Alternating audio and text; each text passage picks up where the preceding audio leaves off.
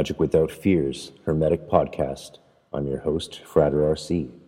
For more and exclusive episodes, visit magicwithoutfears.com. Thank you for your support. Record. Toby, Frater TP, welcome to Magic Without Fears, the Hermetic Podcast extraordinaire, obviously. Um, I uh, I couldn't uh, imagine who to interview after Damien Echols, and I finally found you. um, so it's uh, I think it's nothing wrong with going from someone with uh, probably the largest presence in the uh, occult world, so so large it's bleeding into the popular world, right? He's a mainstream figure uh, who's also an occultist, which is not something we've had for a very long time. I think you'd agree, but we're just going to talk about the tarot. That's the idea, yeah. Yeah, pretty much. Let's talk about the tarot. So, what's your what's your story? Well, How'd you get into it and all that? Well, um, well, I had I had an existential crisis basically um, a few years ago. Uh, dropped out of university, uh, moved back to my home, and then um, my mom had some angel cards. So I was reading the angel cards for a few months. I was reading them every day. Um, and I started using spreads with the angel cards. I actually used Celtic cross spread with the angel cards. And then I picked up a deck of a deck of tarot and and within a few months I started uh, selling readings professionally. I was in I was getting into Hermeticism basically after my existential crisis as well. So I've been studying Hermeticism and stuff since since that time, since I started tarot basically. Are you a fan of the the famous meditations on the tarot then? No, I, I haven't really read any tarot books. I got I got into it through through social media, YouTube, like the kind of new age tarot community, really, like very new agey. Yeah, yeah. Well, that was that was definitely my experience. Uh, I think I was yeah ten, um, and it was the '90s, right? So it was it was really becoming popular, and yeah, my my mom got me a deck for Christmas of uh, of the Egyptian tarot. Yeah, and uh, when I was twelve, I couldn't get a really. I, I did babysitting, but I couldn't get a job job because I was a bit too goth looking.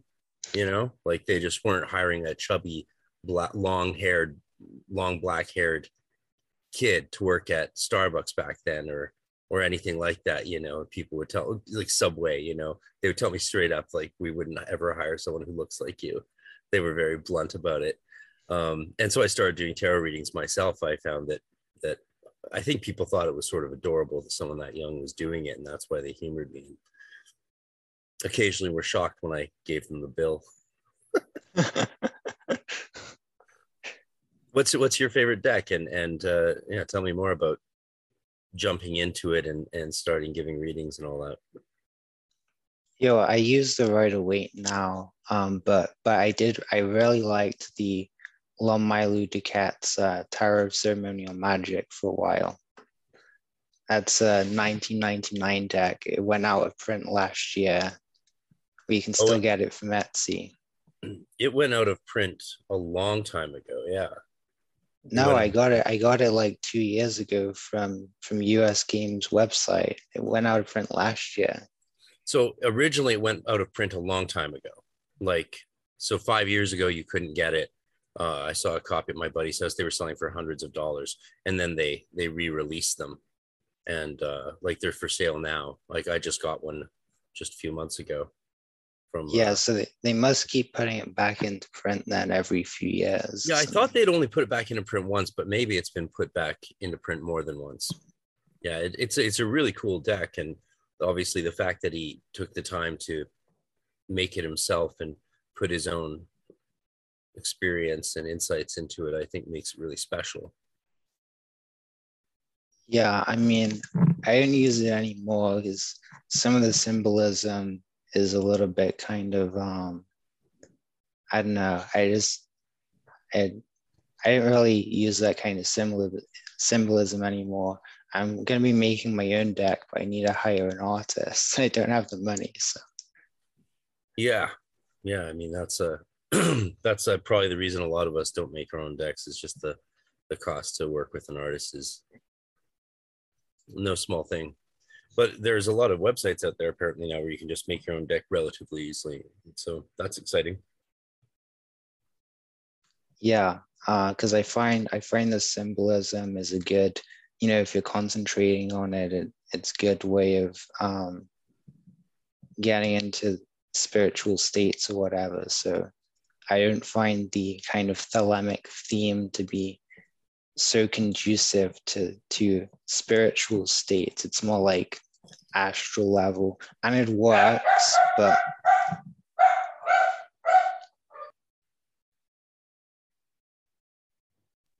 Did you accidentally press your dog dog barking sound effect button?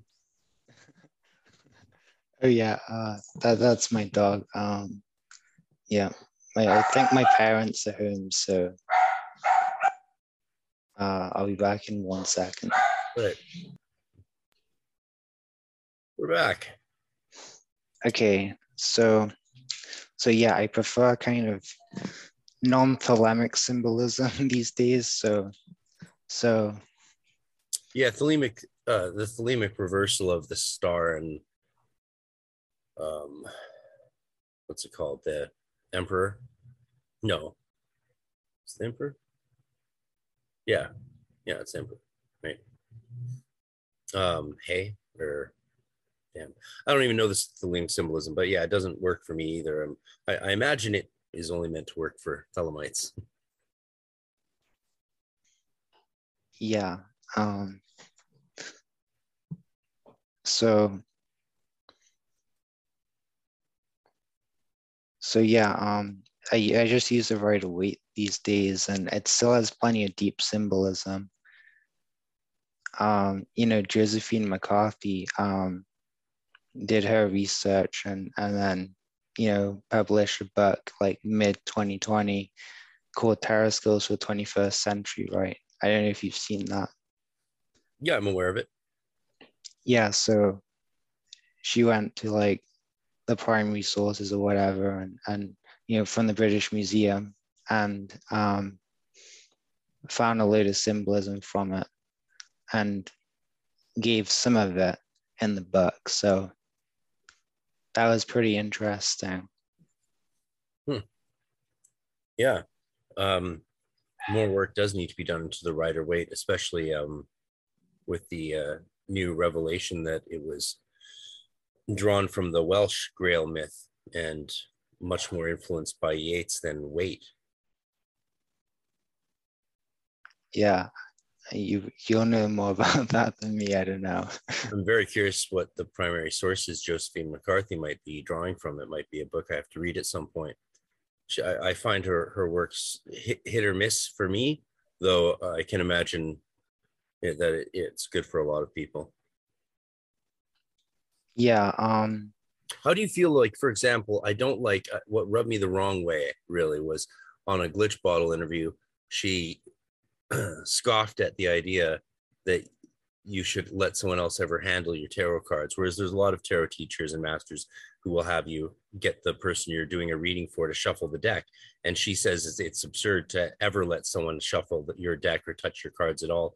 And my problem with that is that it's not just that she thinks her way is the better way to do it, but she's convinced that other ways are wrong. And for me, I always find that a problematic quality in a teacher. What, what are your thoughts on that? Yeah, handling the tarot deck. Um, yeah, McCarthy is very kind of earth magic, you know, um, she's very earthy in everything she does. She's very astral in everything she does. So, you know, when she's describing. Are there any other options than earthy or astral in, in this sort of context? Uh, there's spiritual. Okay, fair enough. Yeah, so uh, well, let's say she's in, she's in, she's in, you know, um, Oh, oh, it's been a long time since I did the Kabbalistic worlds, but like um um Yesod. So she's in um what would it be? I'm I'm slow, so I can't remember what world Yesod is, but um It's in Um, Yetzirah. yeah, Yetzirah, right? But um you know, I would when I'm whenever I'm trying to read tarot, I'm trying to get into Briah, Right. Right? Because Briah is basically where I've managed to get up to. I don't think I've ever been to actually, right? So just about Yeah. sometimes you can get into Briah and and, and it's a very well. I don't know what you- you consider. I don't know what you would consider the criteria for getting into Briah to be, but um, what I consider, I consider Briah the start of the spiritual realms, right? And it's a very different experience to the astral, and and stuff. So, Yeah. Um, McCarthy's very astral. So when she's describing how stuff works, what I noticed is that she describes basically the effects of what's happening. She describes the phenomena Hmm. rather than the causes of what's happening. So, so when she gives her instructions, it's very practical, but it's practical based on based on the phenomena. So it, it kind of it's like uh, I'm trying to think of an example. Basically, it if, if you if you only get taught something by looking at the phenomena, you're you you can you can come to certain misunderstandings of, of how stuff works because you don't have the actual causes behind the effects, if that makes sense. So, you know, like like you shouldn't let someone handle your own cards. Um, I'm getting to the answer, right? oh Uh, yeah, no, I'm following you. so, so you know, you shouldn't let someone handle your own cards. You know, if you have the willpower and the control over the astral, and you have control over what you're seeing on the astral, right? If you rise above so that you have control, because the subtle rules are dense, then you're you're basically um, it doesn't matter whether someone touches your cards because you have control over it. You have the willpower. You know, you have the authority kind of thing. So so I always try to rise above onto the spiritual if I can, uh, in order to attempt at least to have authority. So that you can control the experience and everything. So I'm very kind of firm. So, you know, I wouldn't let the cards have any kind of personality. You know, I wouldn't be creating any kind of thought form or anything. I'm very kind of usual willpower rise above and then and then control the experience kind of thing Yeah, that makes sense. I think that's a very fair analysis, and and uh, you explain that would be an adequate explanation for the for the quandary I brought up about what she said. I can you, you the apologetics are sound. It's a it's a good explanation. I could if that's I don't know if that's what she thinks, but your explanation of what might be her reasoning is is reasonable. Yeah. I've, I've been reading her uh, book on healing. It's right over here. Um, what's it called? Magical healing. Magical healing. Yeah. Um, you know, I I read I read a lot of authors that I have different views from because you know you're still going to find amazing stuff often in any uh, experienced person or adepts writing. Like the insights are, you know, whatever their theoretical framework is. There's usually some some good pearls in there no matter what that you will uh, get insight from or inspiration from or just simply agree with who have you, who have you been reading these days uh, these days um, uh, i basically have a spiritual teacher so i'm basically just concentrating on that stuff not really uh, not that much other stuff um, I- I'm trying to I'm trying to fine tune fine tune my own kind of theories and and kind of take what I've been reading over the past few years because I I read a lot of books over the past few years. So I think a lot of us did during lockdown. you know, especially if you didn't have a computer that could play video games, then books were about all you could do other than get radicalized online, probably.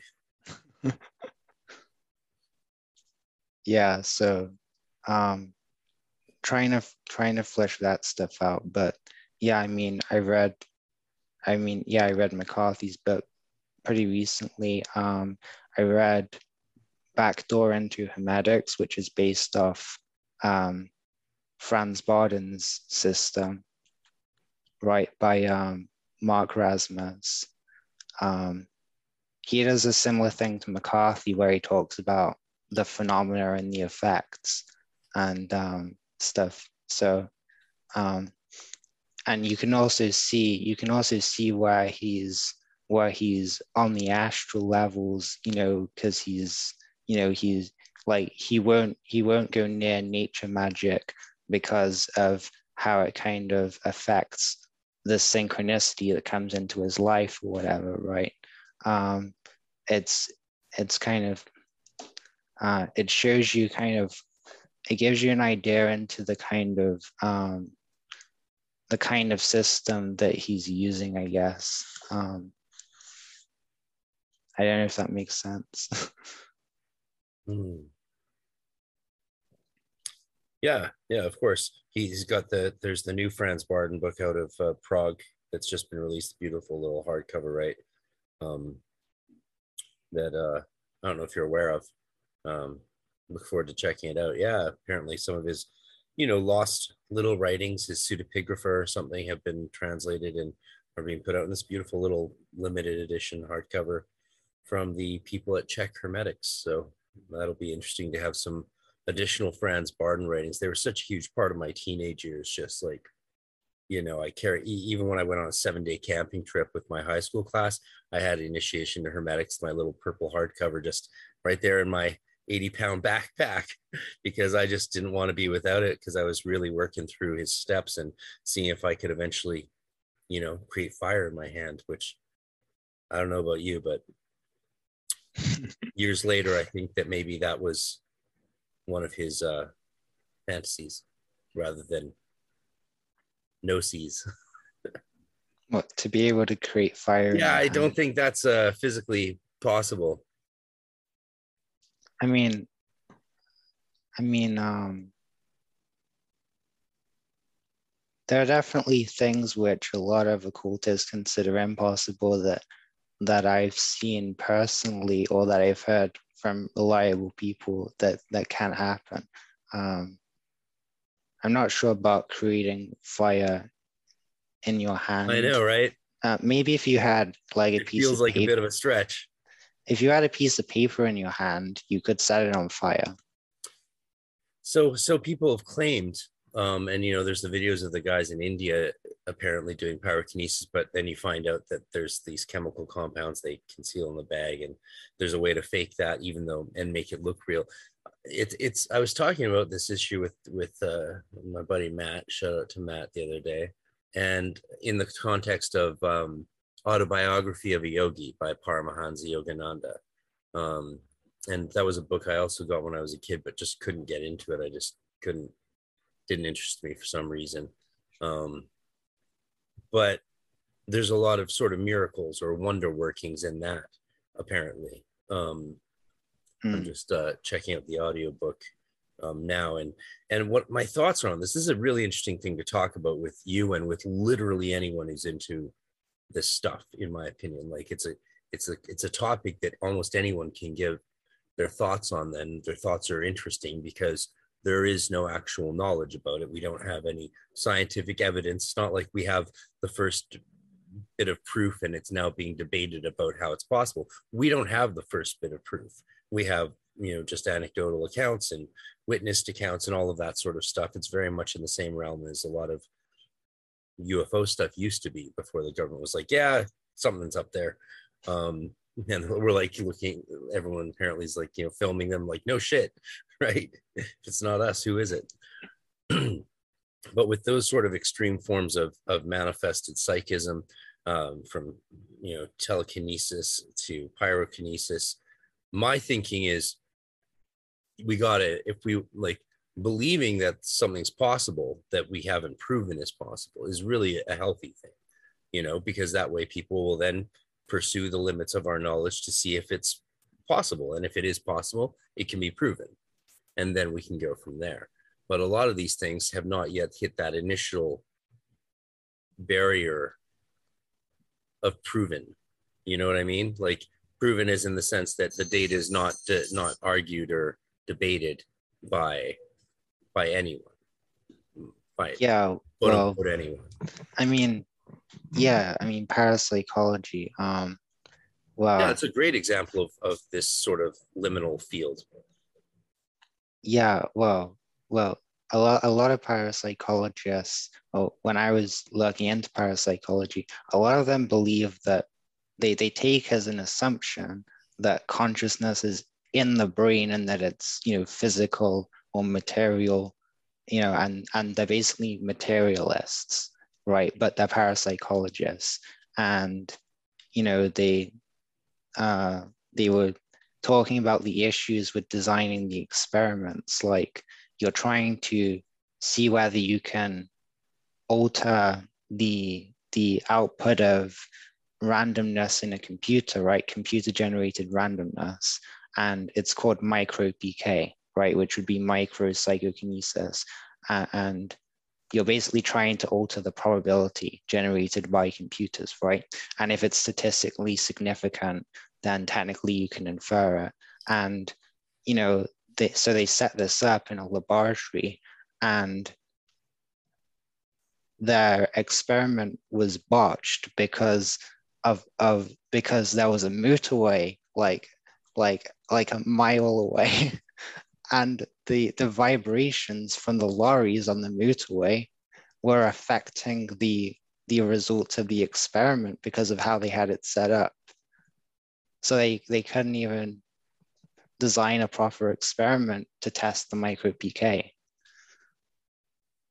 hmm. yeah. Do you think most of parapsychologists are materialists to act as a buffer against criticism or do you think they're really actually materialists and they're they're just confounded and want to have answers to the questions raised by the data they've they're working from? I mean i think i think you know with a lot a lot of people in parapsychology they they see they see they see the the the spiritual this well, well, really the occult stuff, you know, all the psychic phenomena and everything as basically something that can be a tool for science, something that can simply be taken and you take all of the idea of its sacredness out of it and you just strip it down to how it works mechanically and you basically would just be using it as a tool right? And and this is even in in within the you know people who believe in who are spiritual right? It, when they're in the parapsychological community they tend to you know they go into the archives and and you know the archives which are hard to access they do their research basically so that they can get this knowledge so that they can teach remote viewing or whatever to people because it's like a tool to them. It's like it's like there's no sacredness in the world really. Yeah yeah, the remote viewing thing's a, a interesting, interesting one that keeps coming up, especially uh, you know the issue of whether governments are still employing it, which they most likely are, it seems. Mm. You know, and that's a that's a that's a strange thing because they wouldn't use it and invest resources in it unless it was useful, right? The government never wastes uh, money. Yeah, and Yuri Geller. I, I can't keep a straight face when I say that.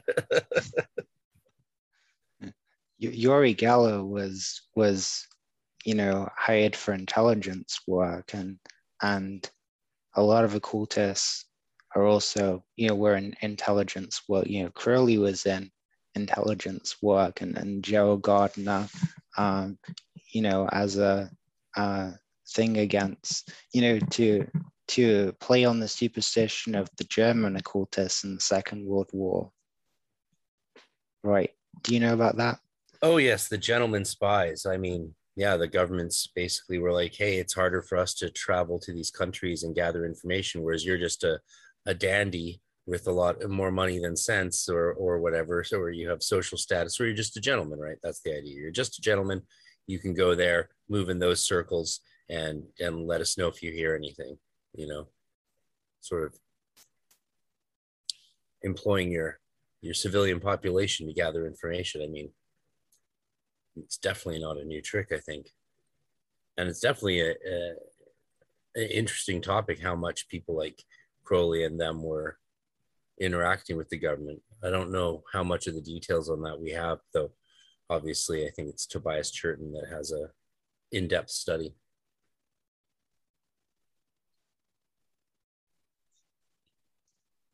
Yeah. So um, uh, back back to tarot. Uh, uh, do you do you want to say anything else about tarot? Um, no, no. I well, sure. yeah. Um, we can move back to tarot. Uh, I'm I'm I'm here to hear about your sort of journey and your thoughts um, on the practice. You let's talk about your what you're what you're planning on doing. So you've been you had a you had some content out, but you've decided you want to make it better. So you're going regrouping and working on a on a website. And what's what's your plan for that? I'm sure there's a lot of other um, people uh, who are at similar stages in their development and practice to you out there, and asking themselves that the same questions that you're asking yourself. So I think that'd be interesting for people to hear. Yeah, well, ultimately, um, you know, I told you I came into tarot through through new agey kind of stuff, social media. Um, you know, that there's been an attempt to to you know force force tarot readers and astrologers and and you know that kind of all the esoteric consultants, let's say, to, you know, they they've been forced to you know put disclaimers um, saying entertainment purposes only and you're technically not allowed legally to you know to answer certain questions like pregnancy and health and and missing persons and that kind of thing. But a lot of people ignore this and there's basically no awareness of the fact that you can't ask these questions or they can't be answered. And people are setting themselves up as spiritual authorities um, even though they have their disclaimer you know, as entertainment purposes only. And there's a lot of contradiction. And and um, I basically think that we really need regulation in the spiritual community, uh, which I, I know people are going to go crazy. I'm probably going to be hated, but I honestly think that it, it's it's ridiculous the amount of harm that's being done. Uh, you know, there are channels with 500,000 subscribers blatantly blatantly using Barnum statements and, and just, you know, marketing psychology. And, and people, you know, most people see it as entertainment, but there is a small section of the population who, because they're not, because this is like a method acting, right?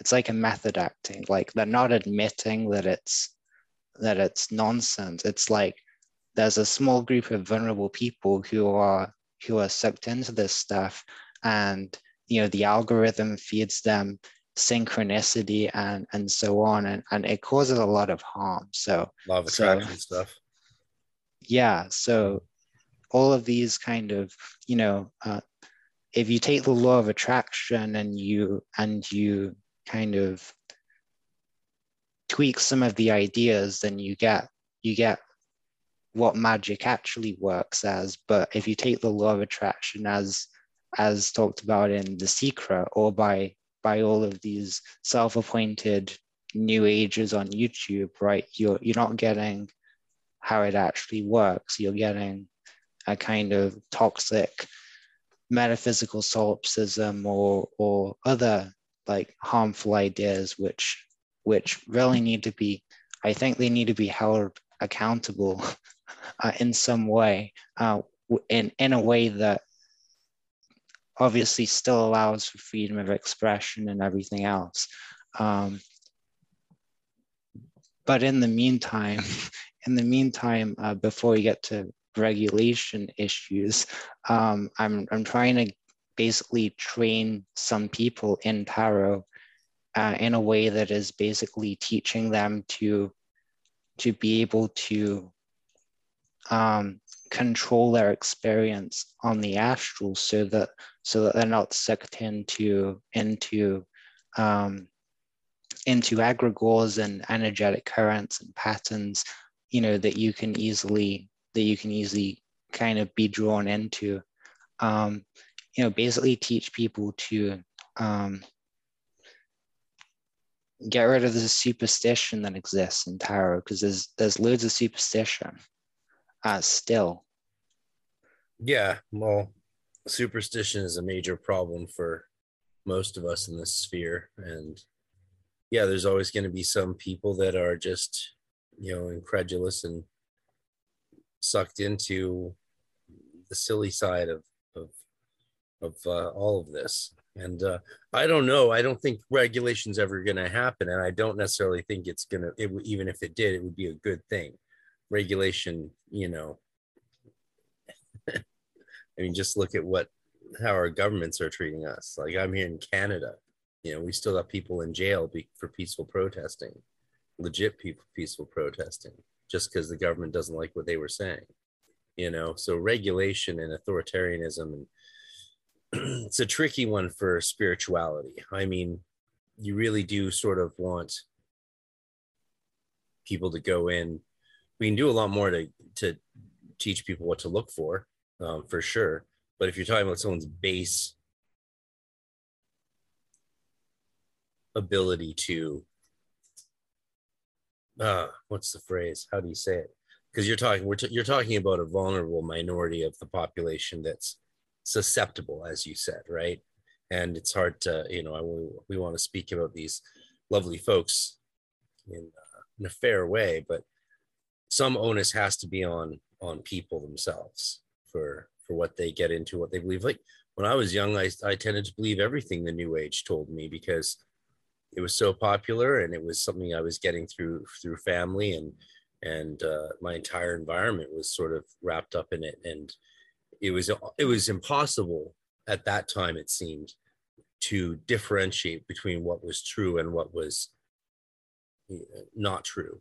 It was because the tendency was to believe it all and if you didn't believe it all then you couldn't believe any one thing. The idea of that one thing would be truer than another was very problematic in the 90s new age because who's who are you to say right? But that's a thing. It's still it's still a thing and, and training and professionalism can do can do good by training people and, and making them better at what they do and freeing them from superstitious ways of thinking and being overly incredulous but it can also put artificial barriers in uh, constraints on on huh, it's hard. It's a tricky one, man. It's a really tricky one. I mean, you just see, you just see the, especially since the occult already so frequently attracts people who are looking for just, you know, titles and, and ego stroking and, and all of that solipsism, as you said. It's already highly enticing for people who, let's, uh, you know, haven't done that well with everybody else. They can go into these this subgenre of of uh, spiritual culture and and you know become an archmage in a couple years. I mean, there's the big drama going on right now about young occultists setting themselves up as gurus. That's all over Twitter, right? Um, the whole uh, Dot Darling, Georgina Rose catastrophe. and uh, yeah, there's a problem when you're, you know, two years out of high school and setting yourself up as a guru. And uh, and trying to be a, a gatekeeper against everyone else and using your massive platform to you know, suppress all the educated and older people who have been out there doing things for a long time and have a lot to learn and uh, you know to share and with the community and to see the rise of of youngsters who are using their their their their their followings on TikTok or Twitter to to mob flag and attack um you know older occultists is is something that uh it's only recently coming to light, sort of, that this has been going on for a while, um, as the chickens have come home to roost, so to speak. It's uh, it's a really tricky issue, man. The uh, you know, if say people are going to be verified or or get a stamp of approval in some way as a valid tarot reader or something like that. I mean, accreditation is one way of calling it, right? It's very it's very tricky. I mean you you essentially have to then develop uh standards and in in this kind of in spirituality it's it's it's perhaps not possible to create any kind of universal standards. And when you're then you're talking about the issue of psychism i mean astrologers barely have accreditation. They do. Uh, my mom was the head of the vancouver guild for a long time and uh, but most of her life she was never involved in those sort of groups with people. And that didn't really make much difference to her getting clients or anything or getting recognized for her abilities. But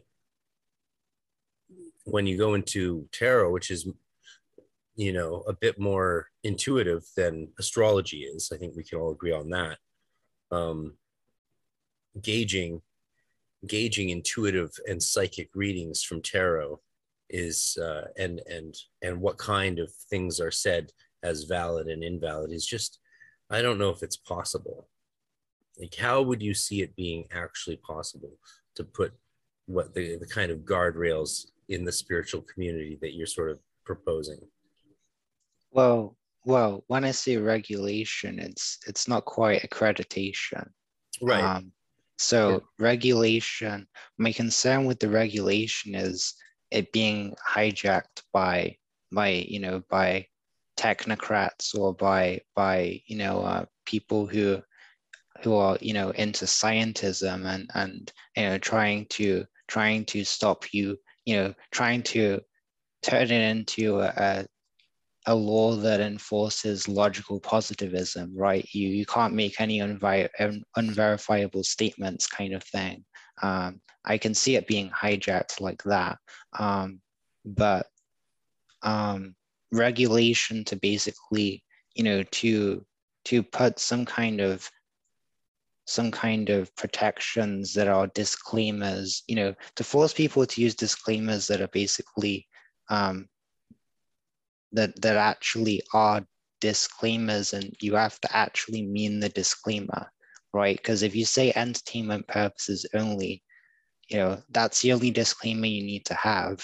And aside from that it's like if you have that disclaimer as far as the tarot community is aware for the most part 99.9% people don't know that they can sue you if you're doing things which are actually blatantly blatantly illegal. Like people don't know that you can't ask health questions, that you can't ask pregnancy questions, that you can't do readings about missing persons. They don't know that. There's there's no awareness in the community. So I think the first thing is awareness. Um, and then the second thing would be to form, you know, some kind of tarot association which has actual standards because I've been looking at the Tarot Associations and you know there's the Tarot Association of the British Isles and it's fair enough but um, you know it's there's nothing wrong with it really um, except perhaps that it's only for the British Isles and if you go on the forum everyone's kind of kind of walking on eggshells when they give you advice like they, they, they, they're using the kind of softest language they can to kind of you know um, tell you to take responsibility kind of thing um, I, I don't know like it, i just found I went on the forum and the, the language was just very kind of um it was just very just milk and toast. It was there's there's something about milk and toast language. Obviously, be sensitive in your language and tactful, but there's a way to be tactful, and then there's a way to kind of talk as if you're scared of telling someone the truth, kind of thing. Yeah, yeah. So, uh, are you saying that you get the impression on that on the Tarot Association of British Isles site that they're not speaking on the site the way they would speak in a real reading with the bluntness of a real reading and they're just covering their asses. I, just i get the feeling that they are they're so concerned with you know um, kind of kind of the the luck of the kind of luck and the kind of status that comes with being seen as an as an altruistic person if that makes sense like like like they give out free readings right? And they're, they're all volunteers and none of the volunteers get paid and and that kind of thing right? It's entirely voluntary thing and and and so on. And um you know which is the sound outside. It's they must be cleaning the windows or something. I didn't didn't know.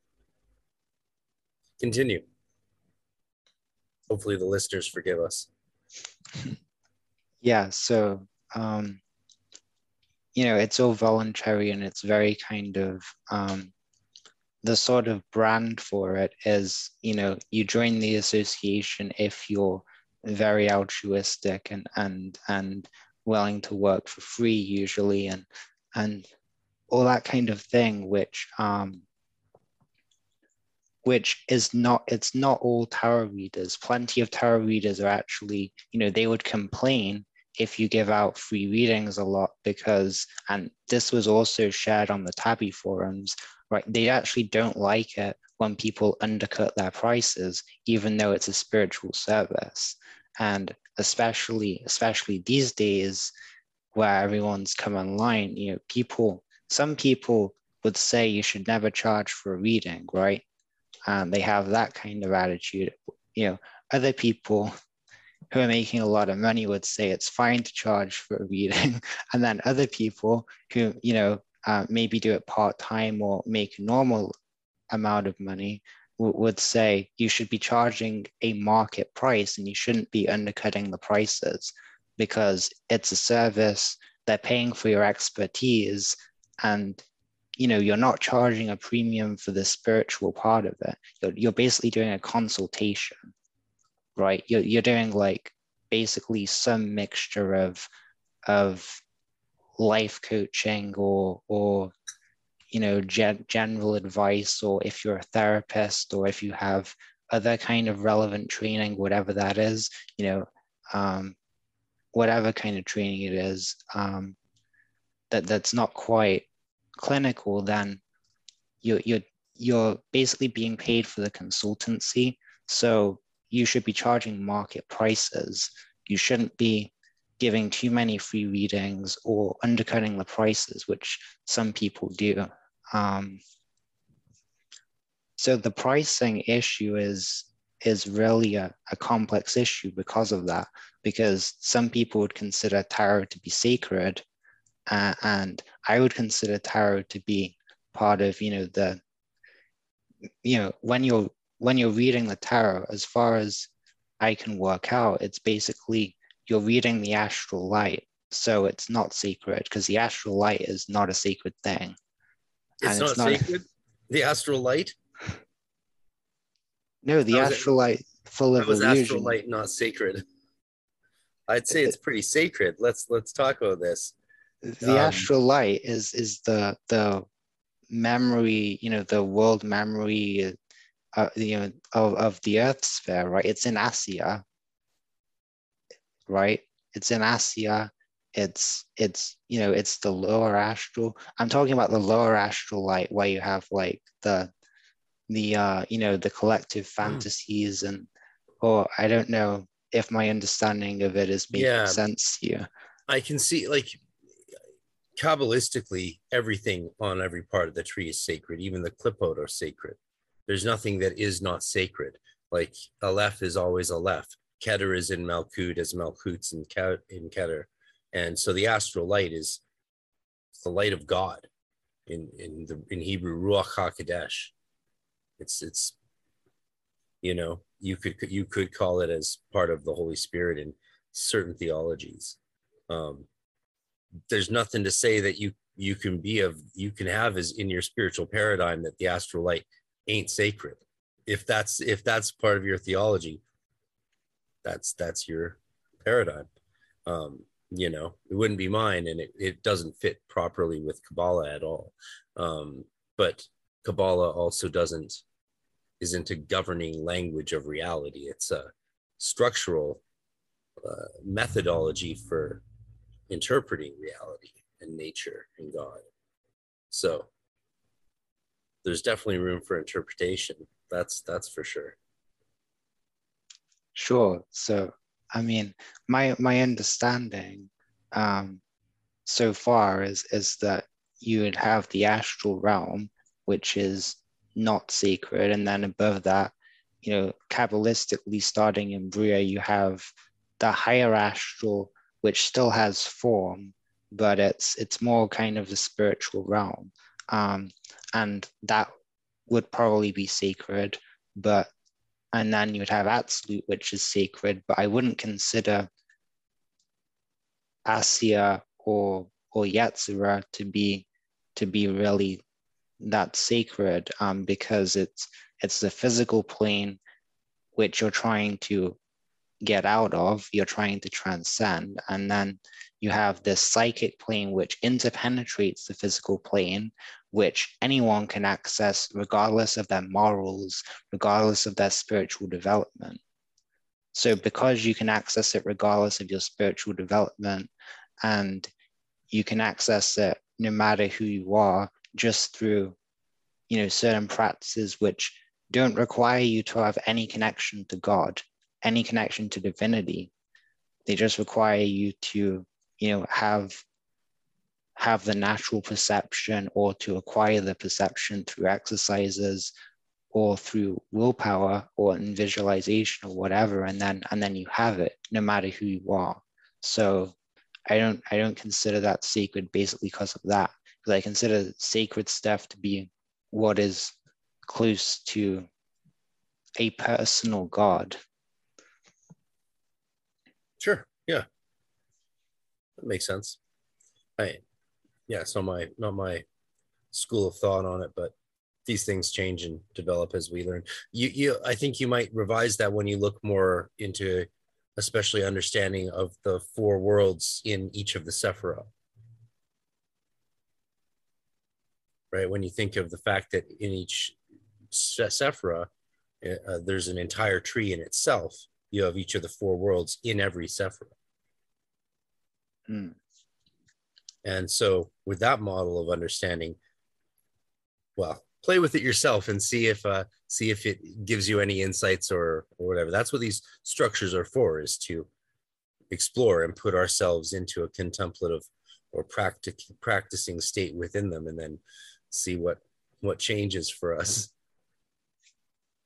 Yeah, um, yeah i mean think I'll about the that. fact that that that the up and down thing for example that's again structurally uh, heuristic and helps us gain different understandings but then it doesn't play out in terms of of kabbalistic practice for example in the you know Hekhalot literature and and practices of going through the palaces or the uh, you know the the halls we're going down we're descending and if if if you know if you see if you see yourself as being in malkut in the kingdom even though it includes physical and non-physical elements just like the natural physical world does more or less then descending from there into the holy into the holy palaces well you're not going up at all right? So you can see the directionality of the of the theory becomes really problematic when you look at those fundamental and oldest Hebrew practices,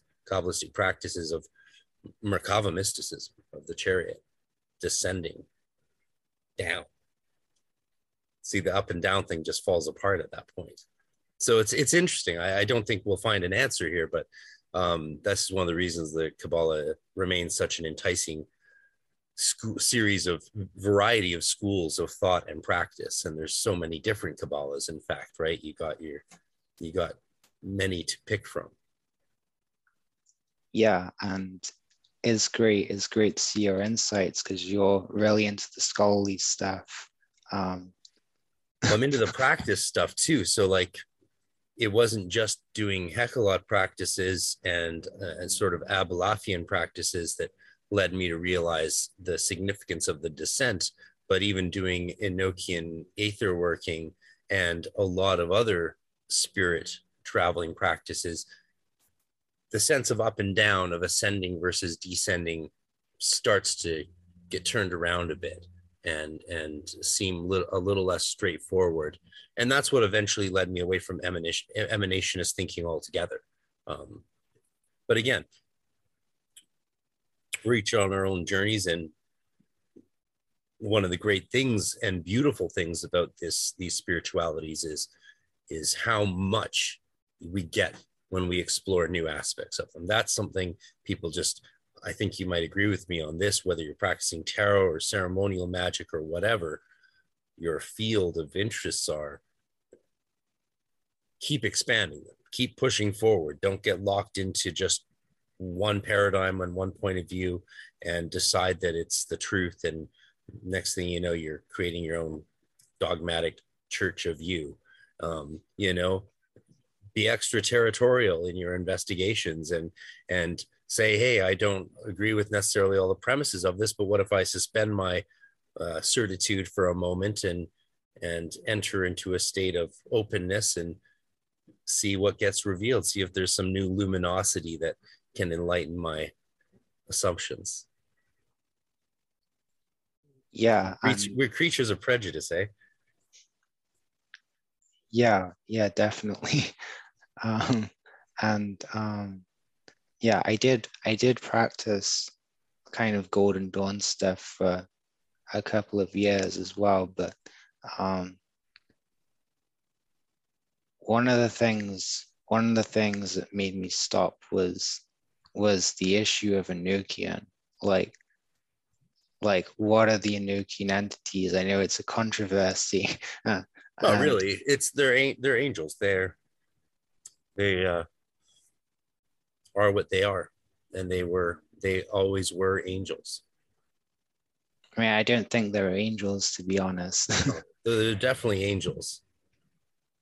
If they're not angels then then then nothing that Dee was told was true and the whole thing was a massive deception.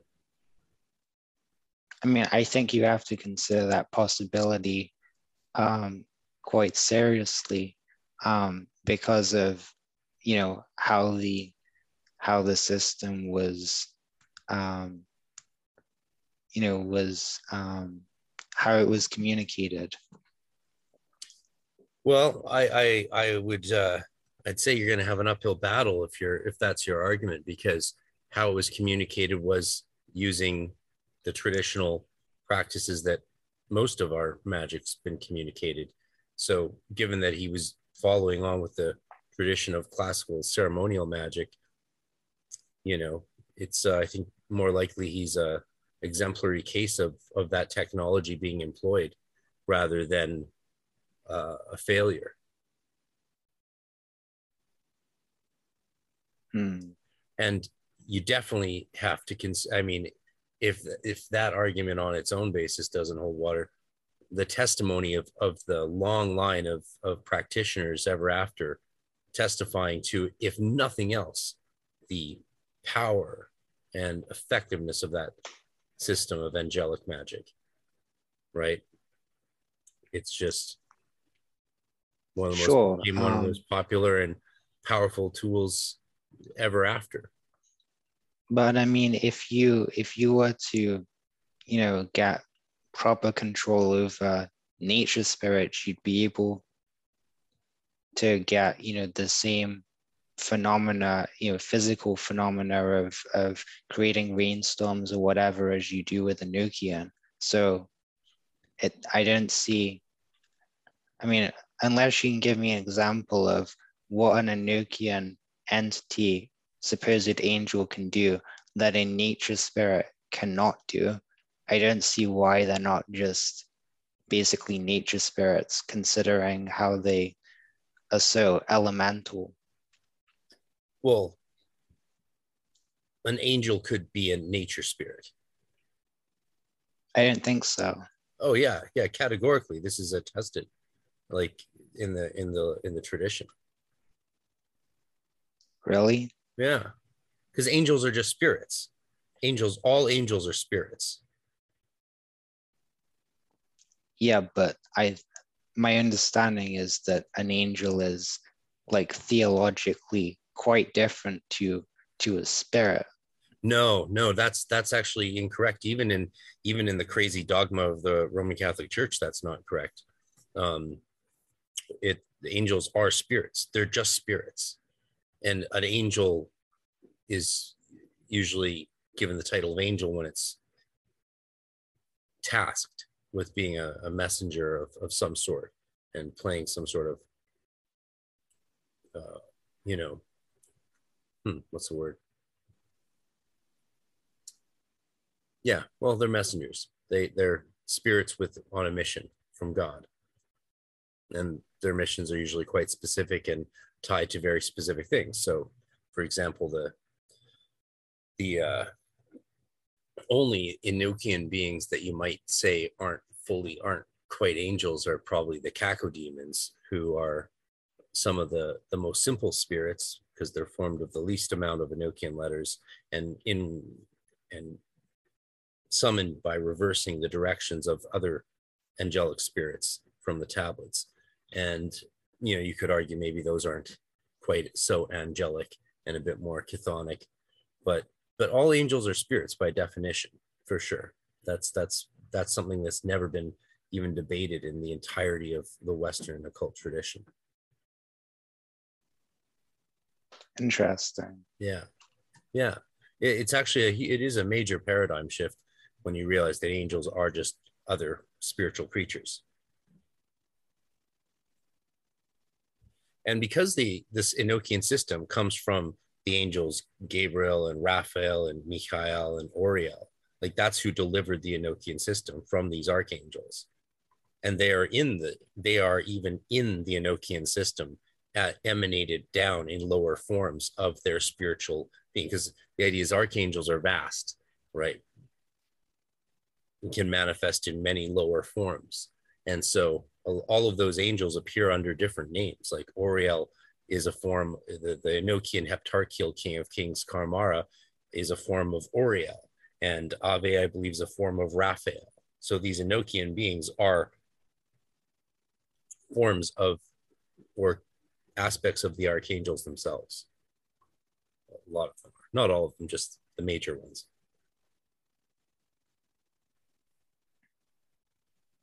Okay, well.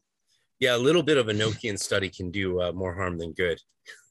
there's uh, there's a lot to be uh, gleaned when you go to the diaries themselves and really look at the stuff that was not published in a lot of secondary literature, giving us a very myopic view of Enochian magic for for a very long time. I mean, those Enochian studies are really only getting, you know, building steam right now with with the easy access finally to all the source material that's uh, been unknown and not not very easy to get at. Yeah, and yeah, and, and this um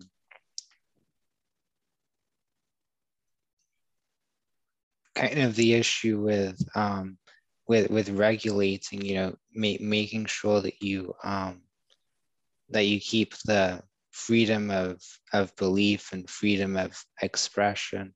It is it is an issue and i don't i'm not sure how to navigate it. But yeah i mean i think i think there is room to to stop people from blatantly taking advantage of of these of these vulnerable people. Um,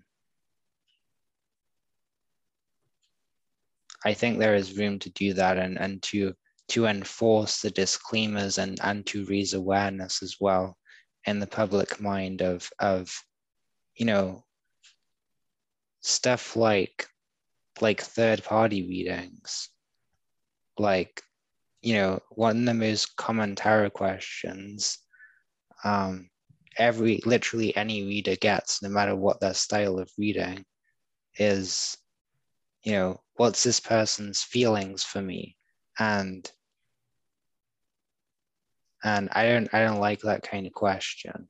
Um it's an invasion of privacy and it, it's not really it's it's not really helping the person who's asking to to answer that question.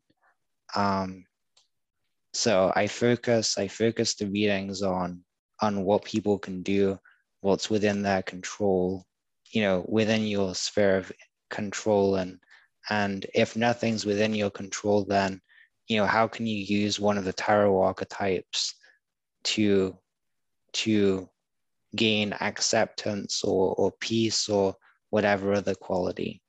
And that's how i would focus it. Um, rather than on predictions or um, stuff like that. Although it's not an absolute thing. So if someone is um, if someone's in a relationship and they want to improve the relationship, then you can definitely, you know, um, give insights into the other person because it, it kind of bounces off. The information kind of uh, ricochets, you know, so that you kind of have to look at the other person to get a full understanding of what's going on. And I don't consider that an ethical issue.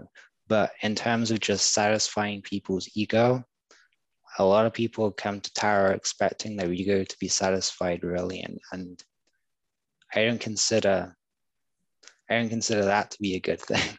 oh yeah. I remember one reading I had when I was 12. I, I you know, um, I, I did it in a restaurant in the mall and uh, it it was a pretty rough reading. Um, it was showing that the person would need some major growth, but was very stagnant. Uh, like you know, had a little death reverse there, like just in in where things were going was just more stagnation. And I would, you know, the guy eventually just said, "Hey, look, I, I can you just tell me everything's going to be good? I'm going to get a lot of money and be happy." I was like, "What?" And he was like, "Yeah, just tell me that." I'm like, you're everything's gonna be good and you're gonna get a lot of money and be happy. He was like, All right, thanks, thanks. And gave me my 60 bucks. And I was like, Jesus, oh well. what are you gonna do? right? Um the this is a lot of what we're talking about when we talk about this is uh, the legal issues and the in some ways it seems maybe the limitations of the fact that we have no actual laws really encompassing what we're doing. And so we have to, you know, guise it under entertainment. That's the problem. The problem is entertainment's not accurate umbrella to cover what we're doing, right? We're still getting wet. Um, no matter how we position it, if we're going to actually do our job, because if there's an answer there that you should give someone, you should probably give it to them and they need to use their own discernment about how seriously to take it and how to apply it in their own life. There's got to be equal responsibility i think between the reader and the the questioner. Like equal spiritual responsibility for the process and the dialogue that's occurring under god.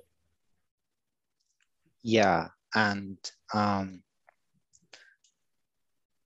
you know i think there are you know there are times to um, tell people about fate sometimes occasionally but for the most part um, it's about what's within your control and um, but yeah but there are fated things um, especially if people are you know um, doing certain spiritual practices it's going to lead to to certain things unfolding. So you can predict the future, definitely.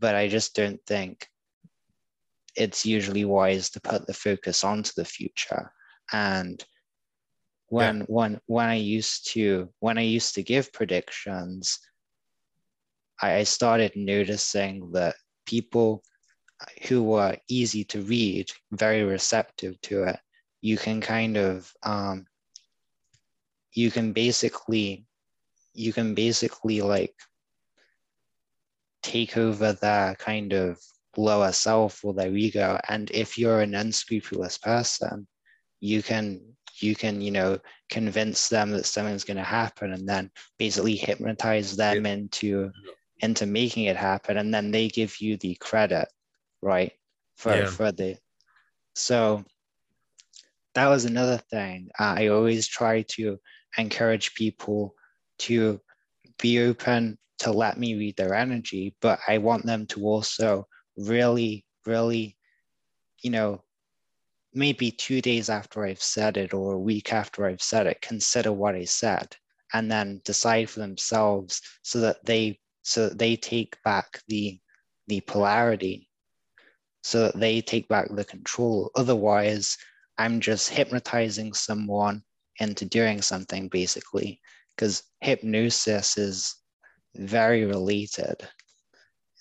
You know you're basically putting someone into a trance to read their energy and if someone is not is not in at least some kind of light kind of trance you're not going to be able to really pick up on much. No not my experience but i can see i can see why you might say that. Um, yeah. If people are closed closed down and they can create you know barriers and blocks that are hard to read through. Um, but I don't think you have to put people in a trance to, to read their energy. I think you just have well, to. I'm I'm I'm saying if you if you want to read their energy specifically, if you want to tap into the astral light, you're not tapping into their energy. It's just the astral light. But I tend to read people's auras specifically, or you know, the those people's specific energy, if that makes sense. Yeah, no. But yeah, sense. you can you can still get information about people from the astral light. The problem the problem is is you I, I I try to I try to set criteria to the information so that so that you're getting um, so that you're getting a more accurate picture. Um, basically using using logic um, to try and get an objective picture rather than um,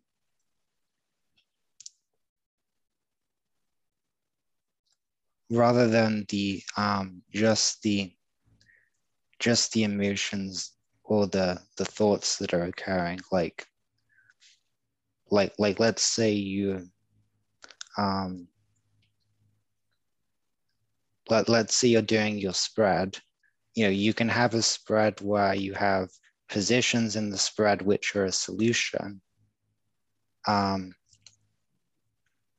or you can just have a spread which is focused on the different kind of solutions and and goes more into more detail into solutions. And i think if you if you get someone to when you when you're reading for others it's useful if people if people um, open up to you to a certain extent because then you already have the kind of first part of the spread done without having to pull those cards. Um, you can just focus on solutions and focus on solving the issue if you get a good understanding of the issue. Um, yeah, for sure, for sure. It's an it's an interesting balance, of course, and this is something um, I've talked a lot with uh, with friends who are just who focus more on psychic reading uh, than tarot and, and and stuff like that. And having grown up with so much of all of those different things around me, um, of of of, pure psychism you know practice like psychometry or just taking someone's hand and reading their energy or we focusing on clairvoyance and clairsentience and reading their aura on a very immediate level like we were saying versus dipping into the akashic say to pick up what's going on there as a kind of intermediary. It's it's a balancing act. And when i was younger i would get frustrated with tarot cards sometimes because it just wasn't as direct as i wanted to be. So i would take my classmate's hand and just read their energy and just stream the images and they would be shocked at how many things i was describing that they that i couldn't have known that they were thinking about or wanting to know answers to right? And then of course i went through my phase of focusing more on what i was seeing in the aura and sensing in their immediate energy and the different layers that would eventually became something i did more if i was just focusing on doing healing or laying on hands afterwards but eventually uh, i you know after five six especially i would focus on an intermediary angel while doing a reading and that's what i still do today primarily is i read the cards themselves and take the cards very seriously. And rather than touch the person, I'll touch the card. And then, as far as my own intuitive or psychical connection goes, I I'll draw more from the intermediary and governing angel of the reading than I will try and break into the person's sphere of sensation and pick up from them directly. There's a there's always a problem with other people's energy. If you don't purify it someone else's energy is always poisonous to you in a way. So you got to purify that otherwise you could be walking away with some issues you didn't have before doing the reading for someone. You know what i mean? Yeah.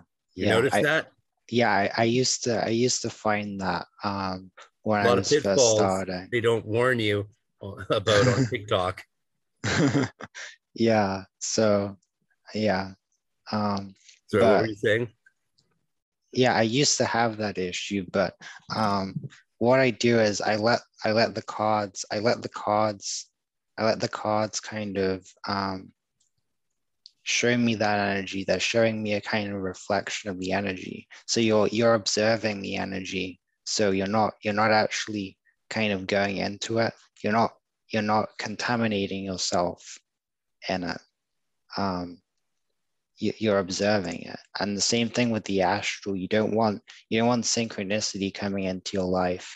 You know what a lot of people would describe as taking on karma. You know like if you're healing someone you have the you have the possibility of of basically taking on their karma right? If you're doing hands-on healing or whatever if you do it in a certain way because you're because you're contaminating yourself in that energy. But if you're if you're just observing it or if you're using um, if you're if you're basically staying outside of the sea of energy you're you're not contaminating yourself so you don't have to worry about karma or or bad synchronicity in that case. Um, so it's about observing it. And the way i would suggest you do that although it's probably only one way is by attempting to rise to the spiritual because that's above the astral and then you would you would have control over it um, and control over what happens with your willpower and the way you direct your attention. Um, but the issue with a lot of tarot readers they you know they go straight into the energy and it's like diving into an ocean and then they don't purify themselves or or they they they get lost in in the ocean of the energy and you get you get that issue of picking up psychic dirt and and experiences and everything and now a word from our sponsors diving deep into the practices and reality tunnels of the esoteric and the occult check out praxis behind the obscure podcast where i interview practicing occultists do book reviews, and much more.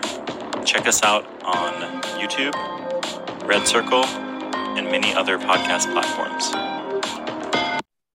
Brain fog, insomnia, moodiness, weight gain. Maybe you think they're just part of getting older, but MIDI Health understands that for women over 40, they can all connect to menopause. It's at the root of dozens of symptoms we experience, not just hot flashes. MIDI clinicians are menopause experts offering safe, effective, FDA approved solutions covered by insurance. 91% of MIDI patients get relief from symptoms within just two months. Book your virtual visit today at joinmidi.com.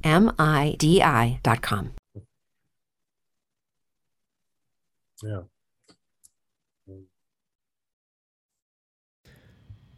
While we cannot control whether any ads get put in the spots allocated, we thank you for listening to those that do since they help keep this project alive. You can also get ad free content and bonus content and videos and a private webpage by subscribing exclusively to magicwithoutfears.com for only a couple dollars a week, or $6 a month, or 50 for the year. It helps a lot, plus, you get emails about other exclusive things. Thank you very much. Yeah. All right. So, okay, where were we before I had to? What? We've opened up a few interesting little channels in this conversation that I like. Before we move on, I don't believe in karma, but I have noticed. Tell me if this makes sense to you. I have noticed that what a lot of people call karma is not what I would call karma. It's one of those words sort of like gnosis or gnostic which is even more gnosis is not that problematic but gnostic is a problematic word. Um you know definitionally it's it's a bit broad. It's a bit broader than people would that we'd than we'd like. It would be nice if it really just referred to basically one idea one set of ideas in one group historically but it doesn't right? Karma is another tricky word. So when you talk about taking on someone's karma right? Like i can i i if i hear take on someone's energy i can buy that. Maybe taking on aspects of uh, some sort of imprinted kind of destiny or egregoric karmic pattern or or you know even pathos that might be sort of spiritually transferable. It's like when you hang out with your buddies and each of them has their quirks but you know if you hang out with just one of them for a long time you start to take on some of their quirks. We've all noticed this right? Whether it's just a simple expression or pattern of speech or entire modality sometimes when you really spend a lot of time with, with just one person. I mean this happens in romantic relationships too. People become more similar to each other hopefully i think. Um, probably a bad thing if couples when couples grow apart, right? That's not good. Um, it's better to grow together. But so what what's going on when you say karma and talking about taking someone's karma, maybe? Yeah, well, I don't believe in I don't believe in karma either, but yeah. but um but um the understanding of karma that that a lot of people have is is like um um what you put out comes back to you and and um, you know kind of a retributive um, re- yeah retribution. And um, you know uh, the, the the idea that if you're ill um because we were talking about taking on karma from healing right? If you oh, have oh, yeah. a certain physical illness um it might be then it might be from like misdeeds in a past life right and that's now being expressed as a physical illness. Yeah um, josephine um, mccarthy loves that right? Like she she loves that one where she's uh she's like she's like she's cur- she curses and like uses a lot of profanity in her books at times which i it's sort of refreshing. It's um you know especially around the spiritual trend to say that people who are ill or have chronic illnesses or who get sick are uh you know are failing spiritually. It's a sign that they're not they're not focusing on wellness mentally enough or they're not you know that there's something wrong with their soul because of their physical ailments. And she's just like that's bullshit. People get sick. It's part of life. What the fuck is your fucking problem you stupid fuck? Like that's literally a quote from her book. Yeah. Not true but you know you get the idea um I, but you know it, she it's it's nice to have that's that is refreshing. I can see why people do praise her so much because it is you know that that whole thing where where spiritual communities exile someone because they get ill and therefore that's proof that that that it's they'd rather it be proof that something's wrong with you than evidence that the law of attraction might be bullshit. Sure and um yeah i mean i i think if you're I, I think it's tricky but i think if you're if you're going to assume reincarnation and kind of cause and effect in a way that goes that goes beyond ways we can understand, then then you could potentially make the argument without it actually being a victim blame that someone has um, become ill because of past life actions. I don't think you yeah, can totally dismiss that as victim blaming. I mean, the original uh, Hindu caste system origin of karma is probably the most toxic version of it, right? Like the reason you're a poor, homeless bum with no food is because you did something wrong in your past life. And the key to maybe getting to move up the caste system in the next life is to just placidly accept your low, low station in life. And if you do good with that, get rewarded in the next life. And maybe one day you'll be a Brahmin like me. Like that it, it's so like to not look i don't know how anyone can look at that these days and not just see like the political machinations all over it right like it so obviously was instituted to keep poor people down and homeless and have them just be content with their their the misery of their life. Right. It's it's very it's a very unappealing idea. But but if you think about it in terms of in terms of kind of evolution and and it takes thousands of lifetimes to to um to reach enlightenment and you have to learn material lessons.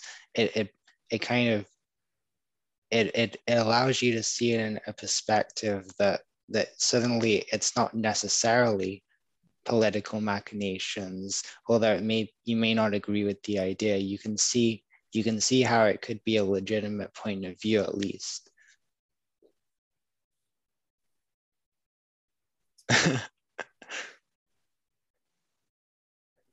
could it be a legitimate political point of view?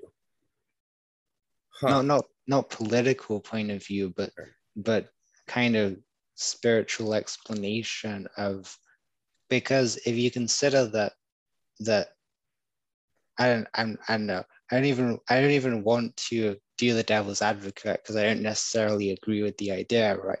But but I I can if I if I if you were to give me enough time to to write down the devil's advocate I could make a strong devil's advocate case for for why it is actually a legitimate idea and why it would actually be fair ultimately because we're looking at it from the perspective from the physical perspective of it's this lifetime this is what is happening to you this lifetime but if you if you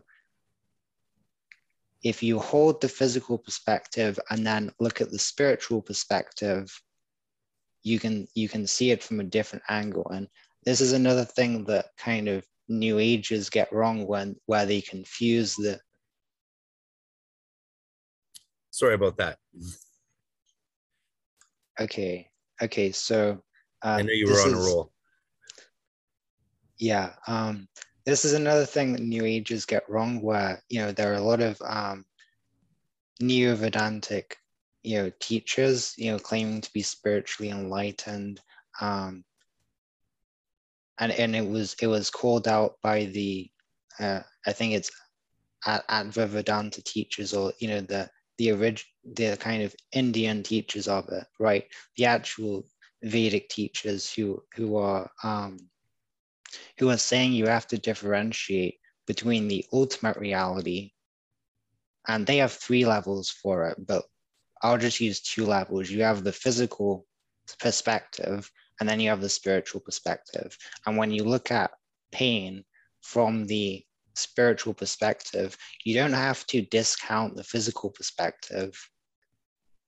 You can say, yes, it's really bad that people are sick and and so on, but but the the spiritual perspective is ultimately over thousands of lifetimes whatever argument you know they want to make. And it's from a it's from a spiritual perspective. It's not it's not discounting the um the genuine pain. And and you it's yeah. definitely misplaced to then to then let go of compassion and everything else when you are um, when you're seeing the suffering in the physical.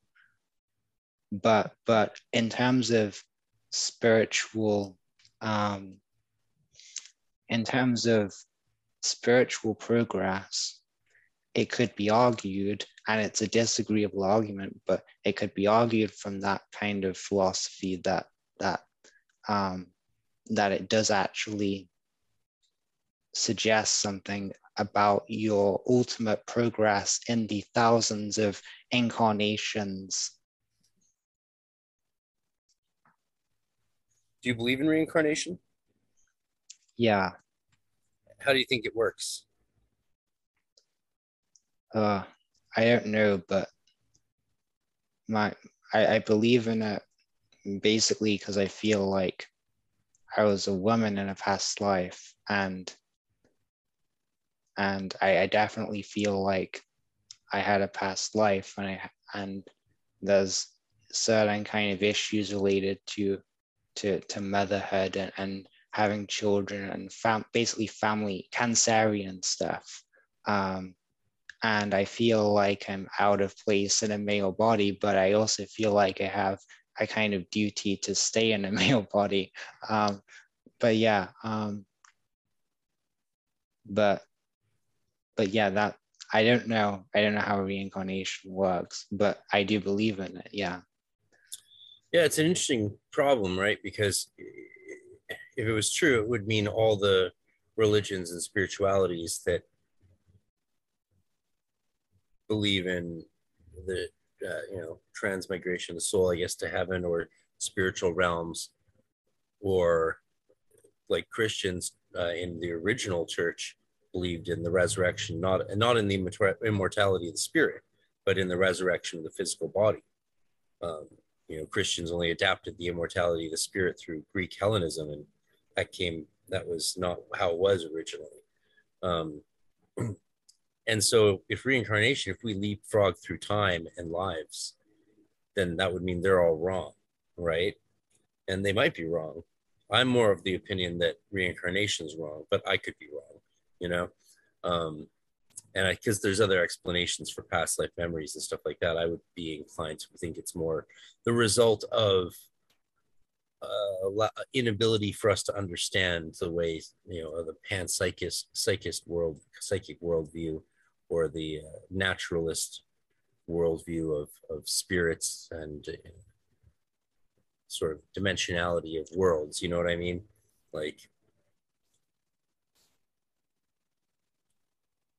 if there's memories, if there's a spirit out there from a certain time, we can we could get their spirits, or like the Holocaust survivors reincarnated today with memories of the Holocaust, studied by the Hasidic rabbi Yonasan Gershom Sholem, Yonasan Yonasan Gershon, not not Gershom Scholem. I confused those names. Yonasan Gershon has studied, spent his life studying Holocaust, reincarnated souls from the Holocaust, he's a Californian, but he was teaching me Kabbalah in 96 in Vienna.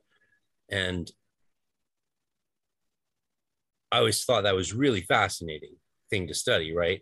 But then eventually I, I when I started to question reincarnation, I was like, well, then how would how would these people have memories of the Holocaust? And I started to then look into ideas that I had not believed held any water, like uh, panpsychism and, and ideas of, of of spirits actually just feeding ideas to human souls especially you could imagine that if a surviving ghost or spirit or some sort of psychic memory or imprint from a holocaust victim was floating out there and wanted to and was like troubled and wanted to convey its its the horrors of its memory on something it would probably be to a younger person or someone open enough psychically to absorb that as a memory as what would seem like a memory. That's an explanation I discovered. I was like, yeah, and I'm I tend more towards that that paradigm these days than the the leapfrog through time one of souls. But again, of course, I could be wrong. We we really we don't have the answers yet, which is what makes this all so fascinating. Yeah, and yeah, with the recovery of past life memories, you have to get into a receptive state, even if you. That always found you, super sketchy. Right. Even if you go to like, like Turkey and and you're at a certain monument or you're at a certain place in Turkey that you felt like you were drawn to, and you know that could be an astral thing. It could be something from the astral light, um, um, and you know you have to be receptive. So it it certainly um, it's an issue with past lives because even if you verify it historically, you haven't verified the occult side of it. You've just verified it um, in terms of like actual events. So, right, that's a big example that gets brought up a lot, and uh, I'd love to ask. There's a few people I'd like to talk to about it. Nick Farrell's one of them. He's he's he's he he used to have similar to me. Uh, certain uh, he's changed his beliefs over time in similar way to me, so that would be interesting to talk about. Um, he talks about the famous examples of uh, victims of murder, of course, and other crimes, who then have memories as young children, and then they're like, "This is where I was killed." They go find a body there. You got to admit that's some of the strongest evidence we have for something spooky going on, right? Mm. But it could be explained by things other than reincarnation. not not it, none of those things are any more beloved by science by hard science right science doesn't like any of these things um, but they do require answers in my opinion like how how would it how would a young kid have memories of some brutal crime that had been committed five years earlier before they were born and then they go find an actual body based on those you know there's there's a few of these accounts out there i believe. And there's probably a bunch more that just were never investigated to completion right? What's your what's your take? Yeah i think you would you would have to you would have to at least posit some kind of some kind of um, way of understanding the the the astral realm and the spiritual realms um, in such a way that reincarnation was the only reasonable explanation for for these memories occurring. You would have to somehow classify the nature of the astral in such a way that that in this particular case it can't be a thought form because thought forms work like this or that and and you can then discount it logically right um, you'd have you'd have to do that but Otherwise, yeah, there, there's other explanations and you simply have no idea. There's no way to verify. Do you have any guesses, educated guesses, intuitive guesses on which of the sciences might be the first to start to really hammer in this a nail in any of these areas? Like, you know, get get that first bit tapped into the wood because it feels like right now that there isn't much. There isn't much headway in the hard sciences that could and in my opinion will eventually acknowledge the aspects of this stuff that are real just like you know we used to not know about invisible forces at all and now then we figured out magnetism that was a simple one right um, but for a long time we didn't know what magnetism was. We just thought it was another magical thing. Do you think it will be like neuro neurocognitive sciences or physics or biology or what do you think might make the first breakthrough? Because you seem to read from a lot of different sources.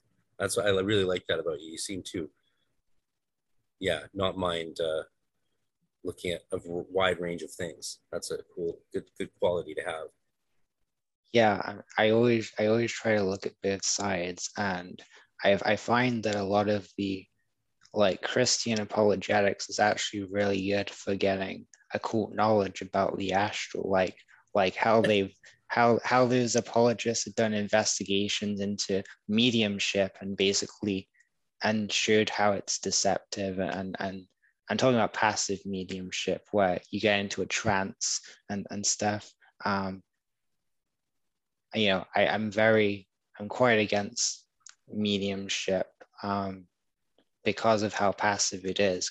You've heard me talk about, you know, you know, controlling the experience and willpower. So I, I don't think being passive is a good idea when you're tapping into things which you can't see, right? Um, but um, uh, what was the question? Um, yeah, yeah. If I was just curious if you had any guesses on which science m- might make the first headway into any of these things when eventually it does occur. We probably don't have a name for some of the stuff that will exist in the future or fields of study that will exist, but we're you know we're moving forward, like uh, learning a lot, um, pretty quickly still.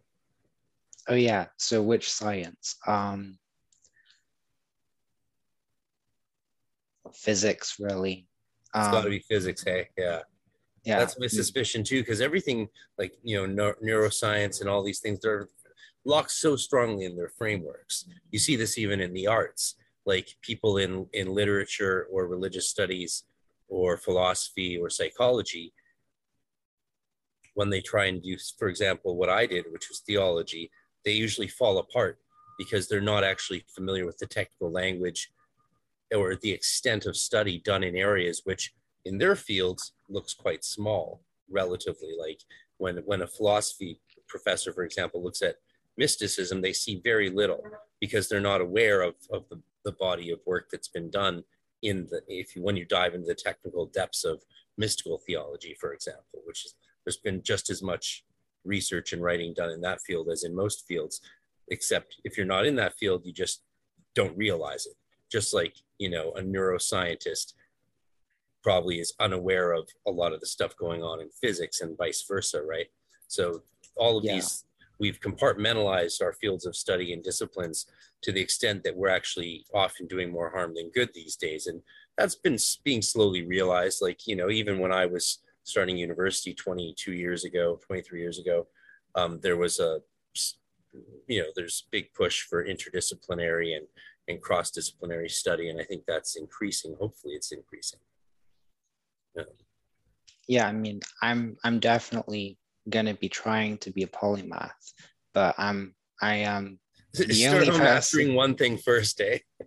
I- I'm the only person in my generation, you know, who who I've seen who is who is deliberately attempting through meta learning strategy and and so on to to actually, you know, become a polymath. It's very rare. It's very rare. Um, I don't think I don't think there's going to be many polymaths in my generation. Um, I think I think there might be people you know, I, I know I know a couple of geniuses. I've met a couple of actual geniuses um, who I've been friends with, and, and you know, they are they might end up, you know, kind of the head of organizations and having, you know, they, they can kind of um, bring together experts from different fields, right? And they won't have direct expertise in those fields, but they'll be able to oversee it, kind of like how Bill Gates, he's not a qualified medical professional, but he's the head of the WHO and he can run it. He is capable of running it, despite how people use that as an argument against him, because he has the management skills, right? So he's able to run it because he's getting the um, he's getting the advice from the professionals and then he's making the decisions based on the advice from multiple professionals as long as he's literate in the in the terminology i think he's qualified be in that managerial position. I don't think you have to put a medical professional in that position. And i think the same thing with the geniuses of of my generation. It's really going to be you're taking you're running some kind of organization. You're taking people from multiple fields which are somewhat interconnected and that's how you would do it. I don't think you would really have basically anyone who has the actual expertise to a very high level in both philosophy and mathematics, or both whatever it is that's slightly connected. Well, you, you've uh, just started at a university program in psychology, correctly? Correct? Yeah. Yeah, yeah. So I definitely wish you well on that journey. I think the longer you spend getting to know people in the university world, you'll you'll be surprised how many polymaths you do meet. And certainly, genius doesn't equate to being uh, applying it.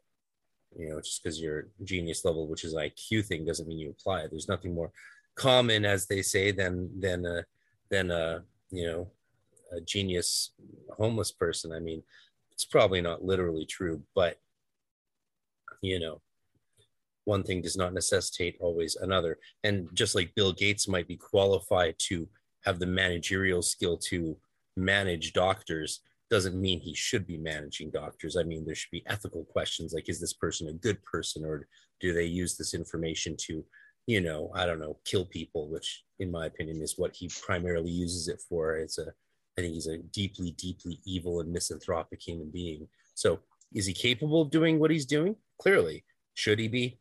Probably not. But that's just my opinion. And it doesn't really, uh, we don't need to get into Bill Gates. Yeah, and um, you know, parallel testing. Um, there's a thing coming out with with health, at least in Europe, it's coming out. It'll probably be in America as well because it's it's a Bill Gates initiative um, where they're going to be bringing out. I think it's mainly vaccines, but it might be other drugs as well. Um, in 100 days, and they're going to do parallel testing on the clinical trials. Um, and there's an issue there in terms of scientific rigor because you you are um, you're you're assuming that because you've tested a, a specific part once that this part in combination with all the other parts no matter which combination you put it in is going to have the same effect. You're you're not you're not controlling for um, how you arrange the pieces basically. And you're supposed to control for that in science, as far as I understand. So I don't know how he managed to get that through, but I like how perspectival you are, brother. I, I, I appreciate the fact that you can, we can, that you, that yes, you, I, it's it's a really good thing to see that you're willing to let your mind do what it does. Yeah, how did how the hell did he? like I said, I don't think we need to talk about that guy anymore. He's uh people can do their own uh, research on Bill Gates.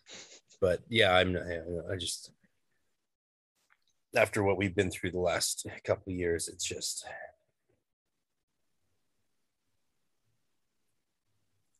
I don't know. Hmm.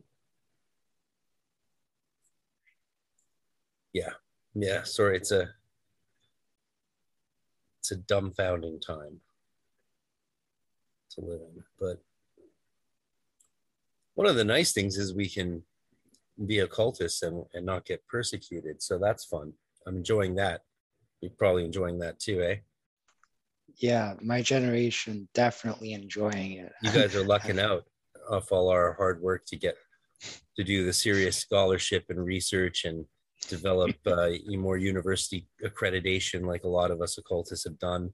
And to the extent that now you can be in university and talk mention tarot instead of the teacher laughing at you like they did in my day they'd be like oh you know there's a conference on renaissance blah blah blah coming up. You could do a paper on that and submit it you know? They didn't say that back in back in 2000 you know? It was uh it was a different time I remember even in grad school asking about angels, like probably got me on the on the on the on the on a list or something as as like you know a student to be be worried about if they were had sufficient capacity for reason. Um,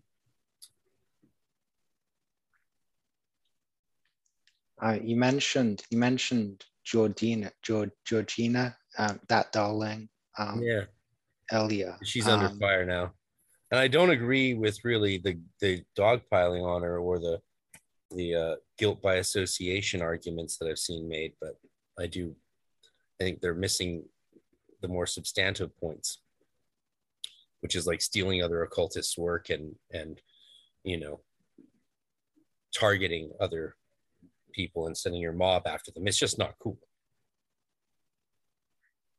Stealing others' work, or if you have tons of followers, sending them out to bully people to suicide. That's not cool.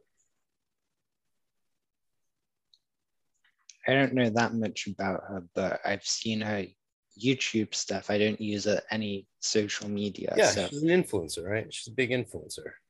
And so, you know, we should judge influencers on how they use their influence because they're not influencers because they're educated or smart or or you know good with have have it, you know, because they have a solid knowledge base or anything. That's not what makes the qualification. What makes you an influencer is having influence over a, a large quantity of people.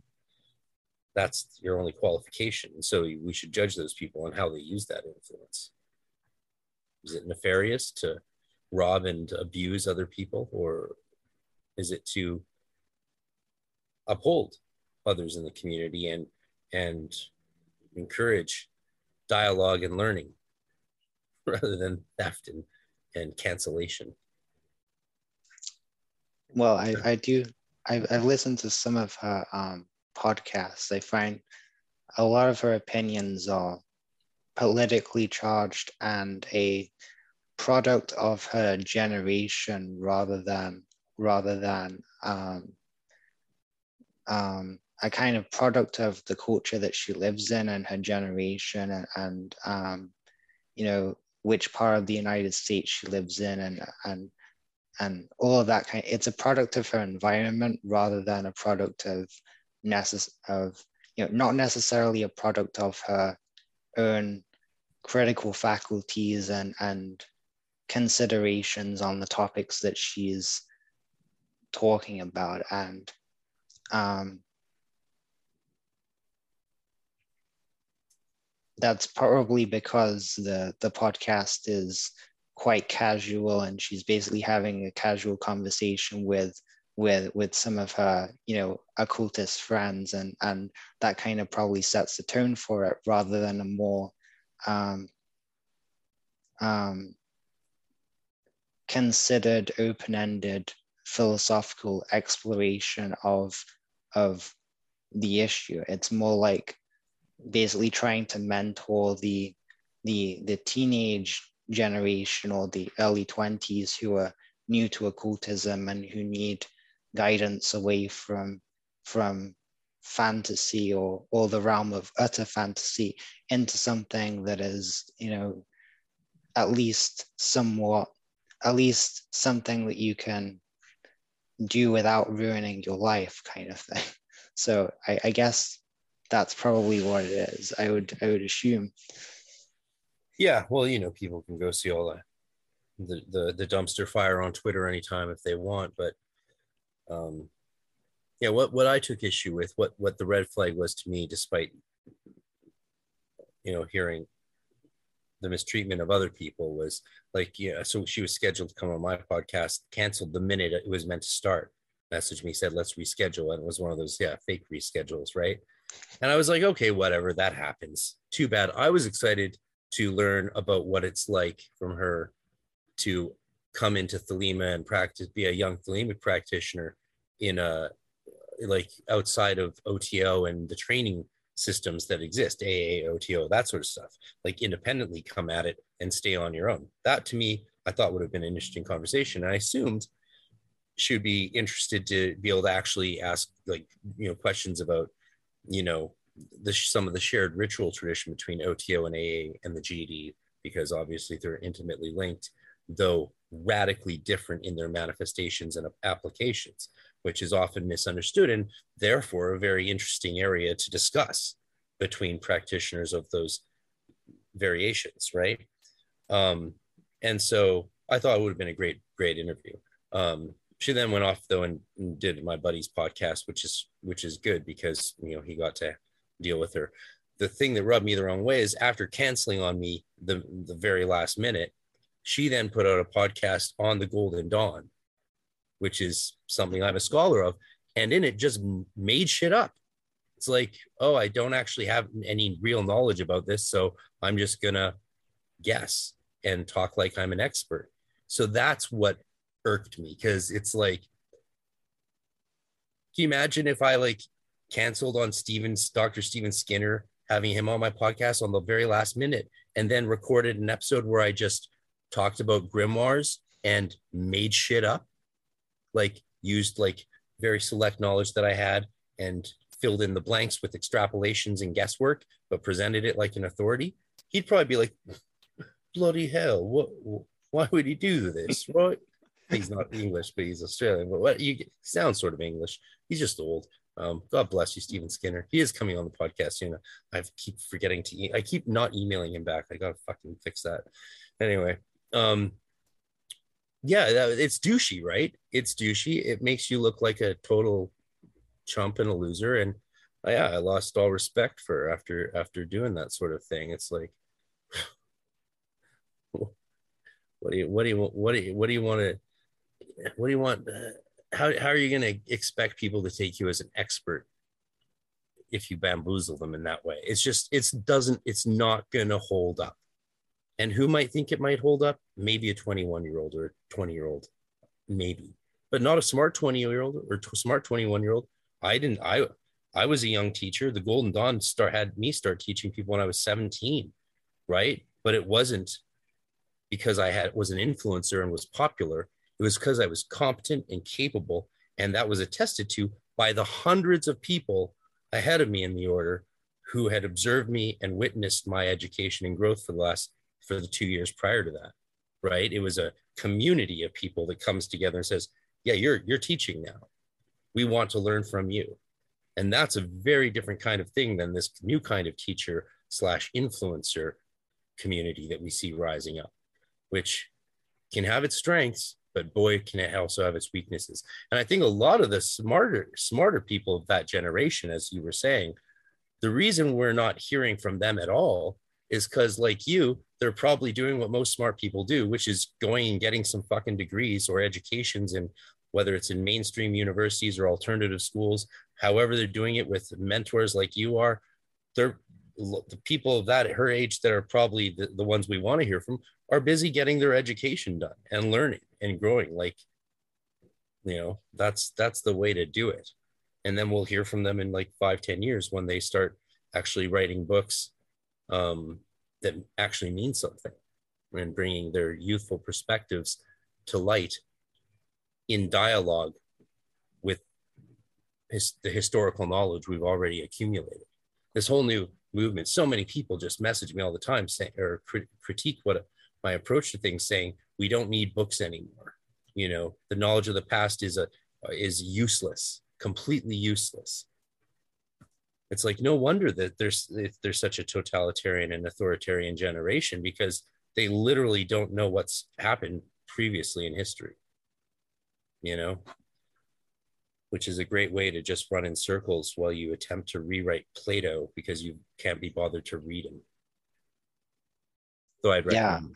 Aristotle more yeah and one of the reasons why i don't have many many of my videos up is because I'm learning all the time and I might make a video and I had a lot of information which isn't usually available. So I had good information, but then I learned something new and I realized, well, there's a mistake in that video. And then three months later, maybe there's three mistakes in the video.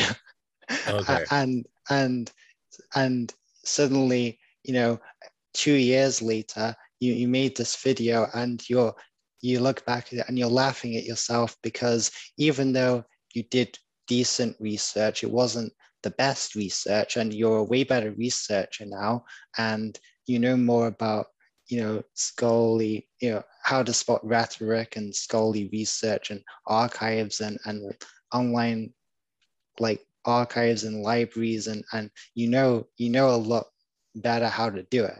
So you so you delete the video because it was basically misinformation, but it wasn't deliberate. It was just, and and, and, and it's so it's a it's a humility thing. It's like i was wrong and i don't want to mislead any more people.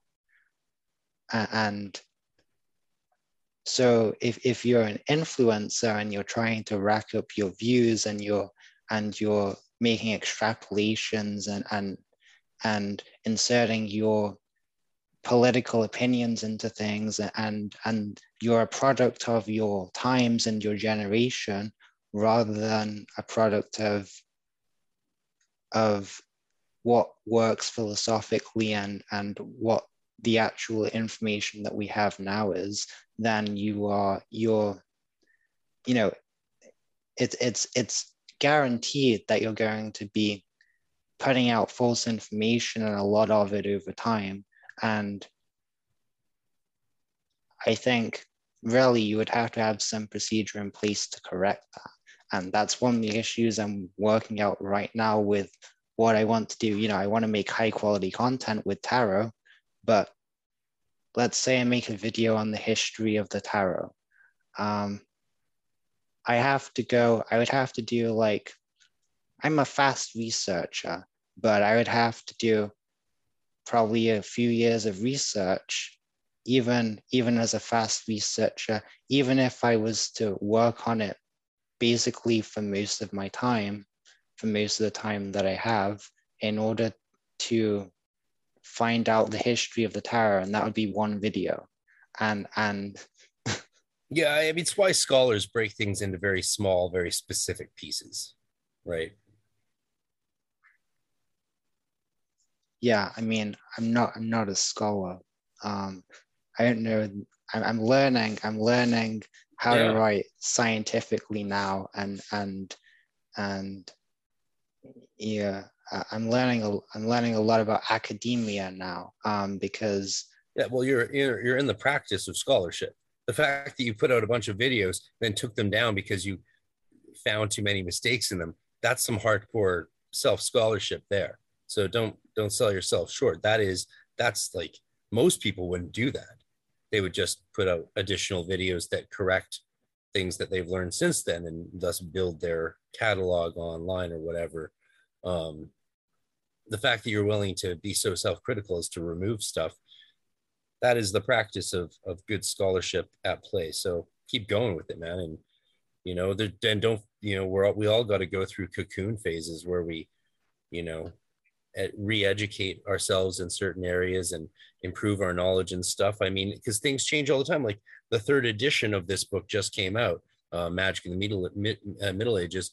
And it's it's got huge updates from the previous editions because so much has been learned in the last 30 years that the field almost doesn't look anything like it did when i started in it. Um, and you got to update your knowledge. You got to keep learning and correct yourself. Yeah so sounds like um, you're doing well yeah i'm i'm i'm trying to i'm trying to work out how to how to basically mentor people in tarot uh, in a in a non-dogmatic way that that also like i say gets them out of um, believing that everything that happens in terms of synchronicity is is you know from from some divine source because it's a big issue in, in the community. So i'm brushing up on my mentorship skills because i did i did mentorship a few years ago but that was in that was in basically basically esports. So that i wasn't quite a pro gamer. I was i was doing like small time competitions nothing major but but you know competitive at a competitive level right? Where you're winning money and um, you know i was i was teaching people in that but that is people have to have they have to already be at a certain skill level for you to be teaching someone about that right? They already have to be a competitive gamer somewhat right? They don't have to be part of FaZe Clan but but right? But they they have to be at least somewhat competent. But when you're teaching people tarot it's a niche thing, but most people are completely new to it. So you have to find a way to to to kind of explain things in a simple way, explain things in a coherent way, and not assume that people um, know everything that you're talking about and and you know really have to break it down to a beginner level because i've had teachers you know my computer science teacher she is she was very good engineer and computer scientist but you ask her you ask her to explain something she comes over to the computer takes the keyboard away from you and then and then types in the code that that you need to that you need to have to answer the question or to solve the problem and then doesn't bother explaining.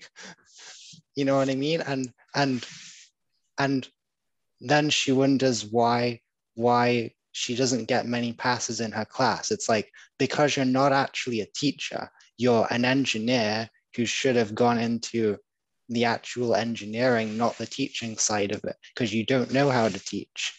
Yeah pedagogy is a real thing eh? Yeah. Yeah yeah it is. I i my famous example is is always languages. I was i'm still not not naturally gifted with languages but i i'm i'm capable in seven because i love them and i work my butt off on them.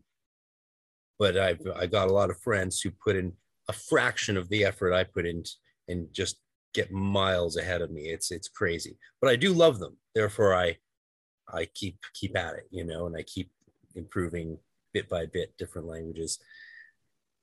And I never really learned French. 10 years of being force fed French in Canadian uh, school from grade one to grade 10. And then they let me test out, so I didn't have to do it anymore. So I did pass till grade 10 French, but it was bullshit. And I, I barely learned any of it.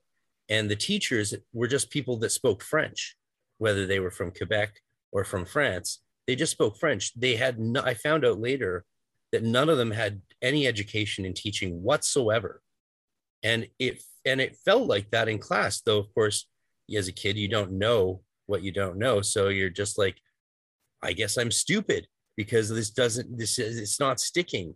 And they're just, the teacher makes me feel like garbage in class every day.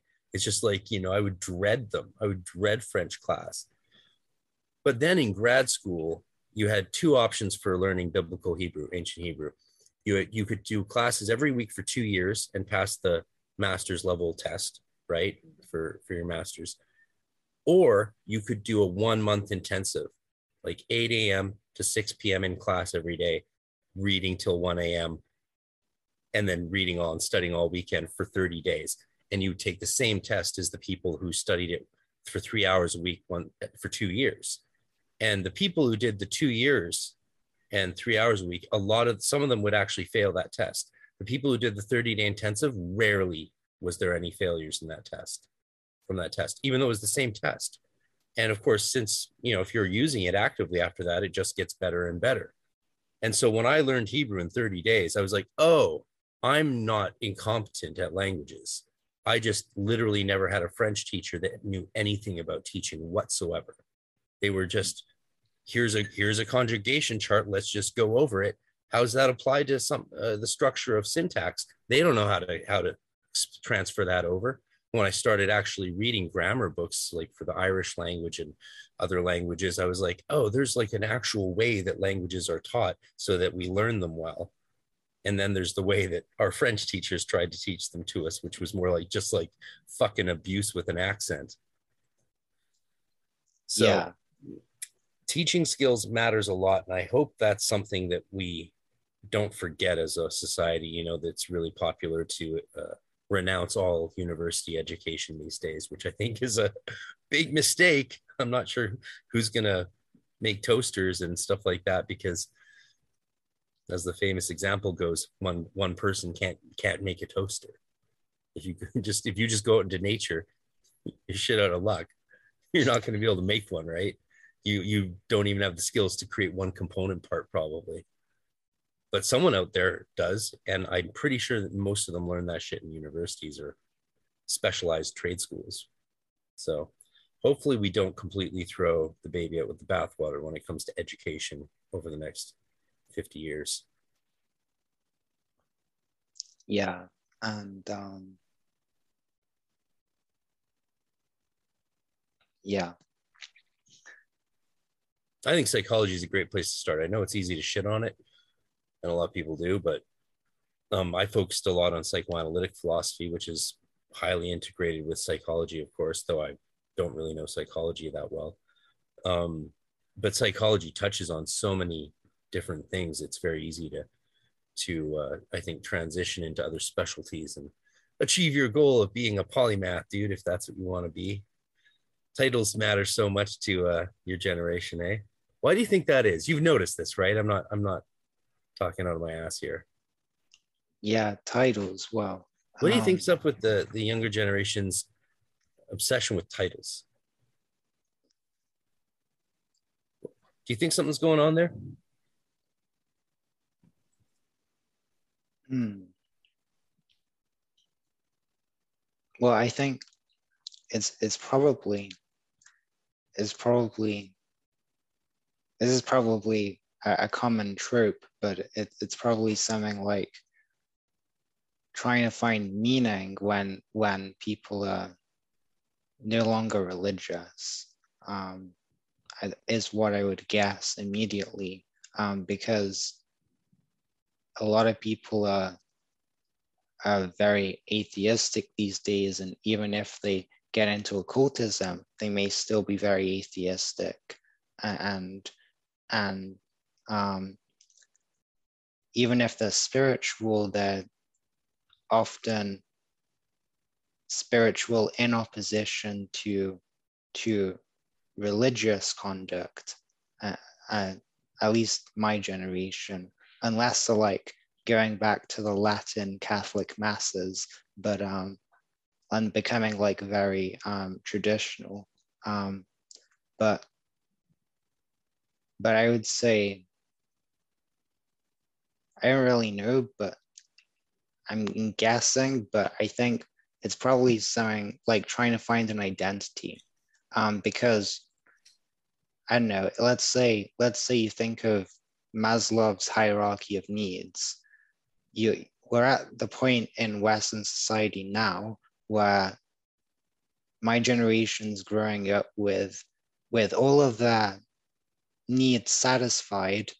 What they're trying to do is basically put the cap onto the pyramid um, of Maslow's hierarchy of needs, and that is basically the self-actualization part, and that's probably why the self-development is so ingrained in popular culture, I would say, Hmm. because all of your needs are met. So it's like now you can now you can go off and, and claim the law of attraction is a thing and, and try and climb the corporate hierarchy or, or not even climb the corporate hierarchy, but you know, climb the YouTube hierarchy or the social media or online business hierarchy or, or and you can live in this world where where you are you are you know there are there are professionals in older generations working in the background propping up this very um,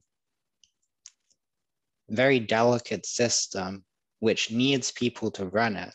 But if you're if you're in a certain section of the population you're completely oblivious to to everything that goes on in the background to keep society running.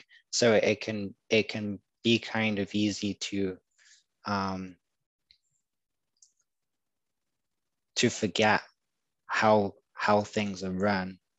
And and that so you end up you end up in this kind of position of just exploring what your identity is and and assuming that individuality overtakes overtakes everything really. I think it's a narcissism.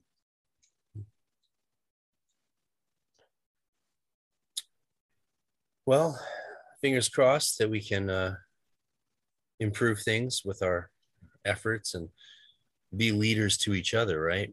You know, none of us are perfect, and uh, hopefully we can be humble enough to help each other improve without,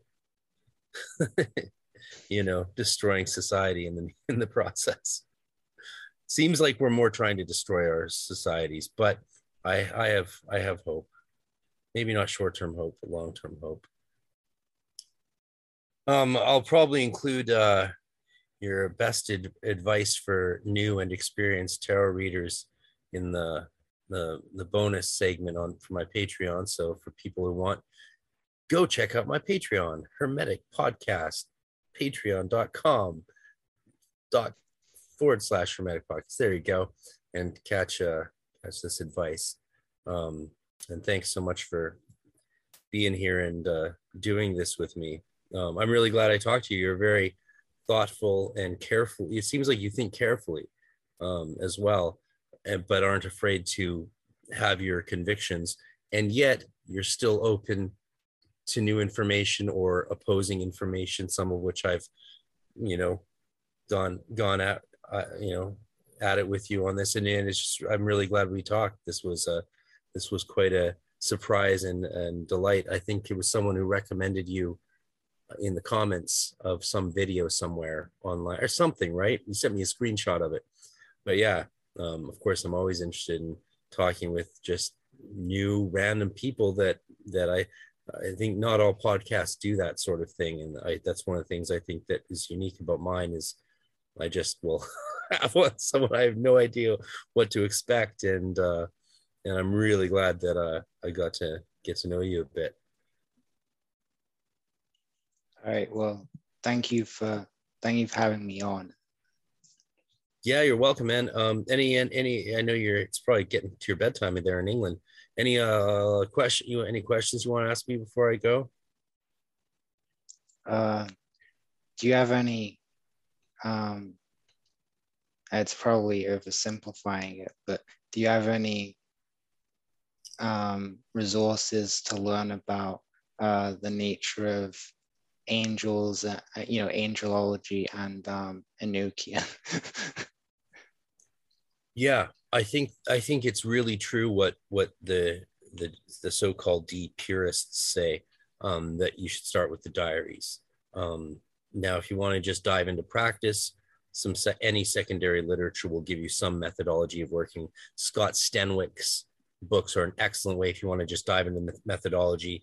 He he, he incorporates guidance for the Christian as well as alternative prayers for the thelemic practitioner, which is what he is. So it's always shocking that I recommend him so highly, but I do because I, it's a really good way to just dive into practice. But if you want to understand the worldview of Dee, you've got to read the scholarship, um, anything from uh, Deborah Harkness's uh, academic work on Dee to the other academic work on Dee uh, Egil Asprem's arguing with angels. It's, it's, some of some of his points have been recently critiqued, but there's a lot of scholarship.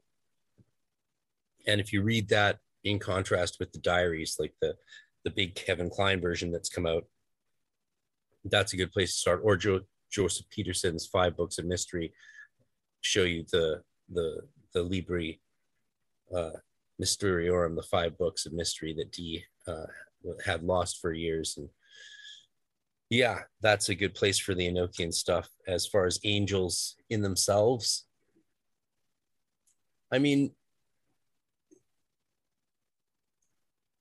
everything from from from the Catholic Catechism to Damien Echols' Angels and Archangels books gives their thoughts on on the historical literature.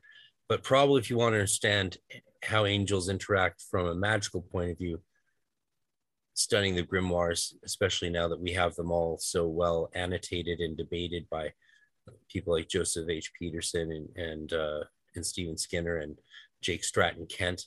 I mean you know jake stratton kent you want to you want to you want to revise your views on angels demons and spirits. Read some of his work either Pandemonium or geosophia. That's some very you know, he's really sort of revolutionized the nuances of our understanding in those realms.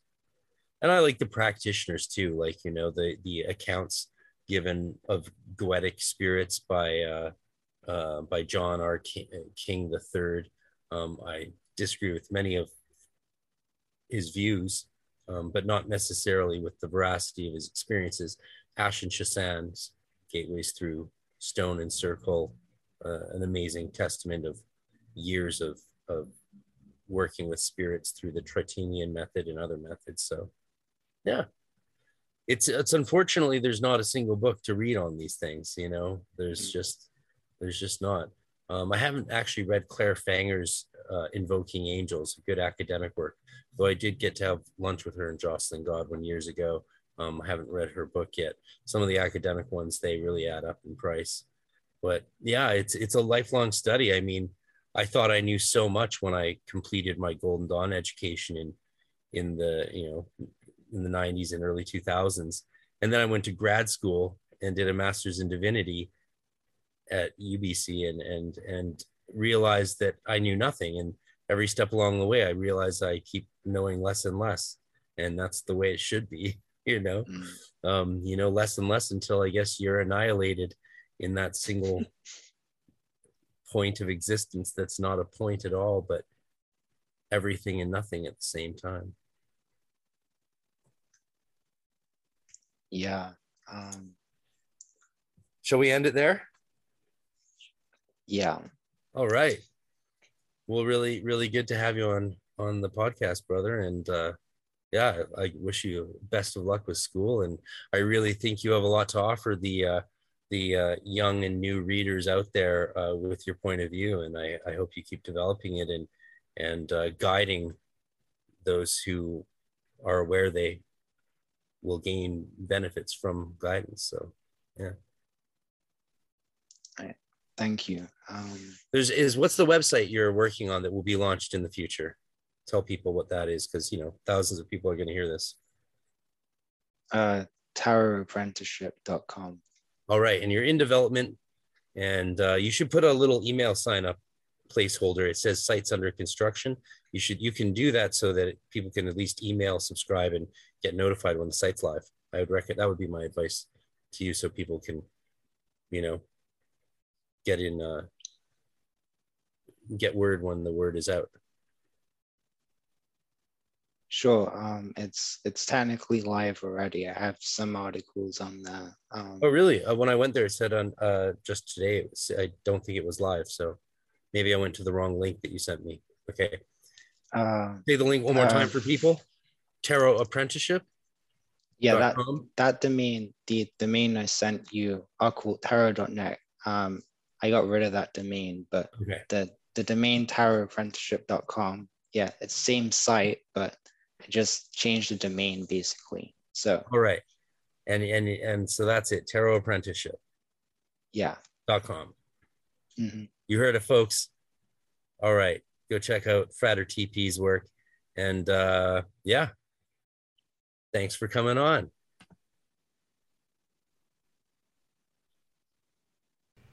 Hermetic Science Enterprises is a publishing company based in Scotland, UK, that specializes in Western esoteric printed literature as well as educational videos. With various imprints under its belt, its roster consists of grimoire tradition literature, alchemical works, Golden Dawn tradition books, and the several texts and videos originally belonging to the philosophers of nature. Besides its downloadable videos and standard hardcover edition books, Hermetic Science Enterprises also produces beautiful and precious limited fine edition books that are true pieces of art. For more information to order any of its products, please visit www.hermeticscienceenterprises.co.uk. That's hermeticscienceenterprises.co.uk.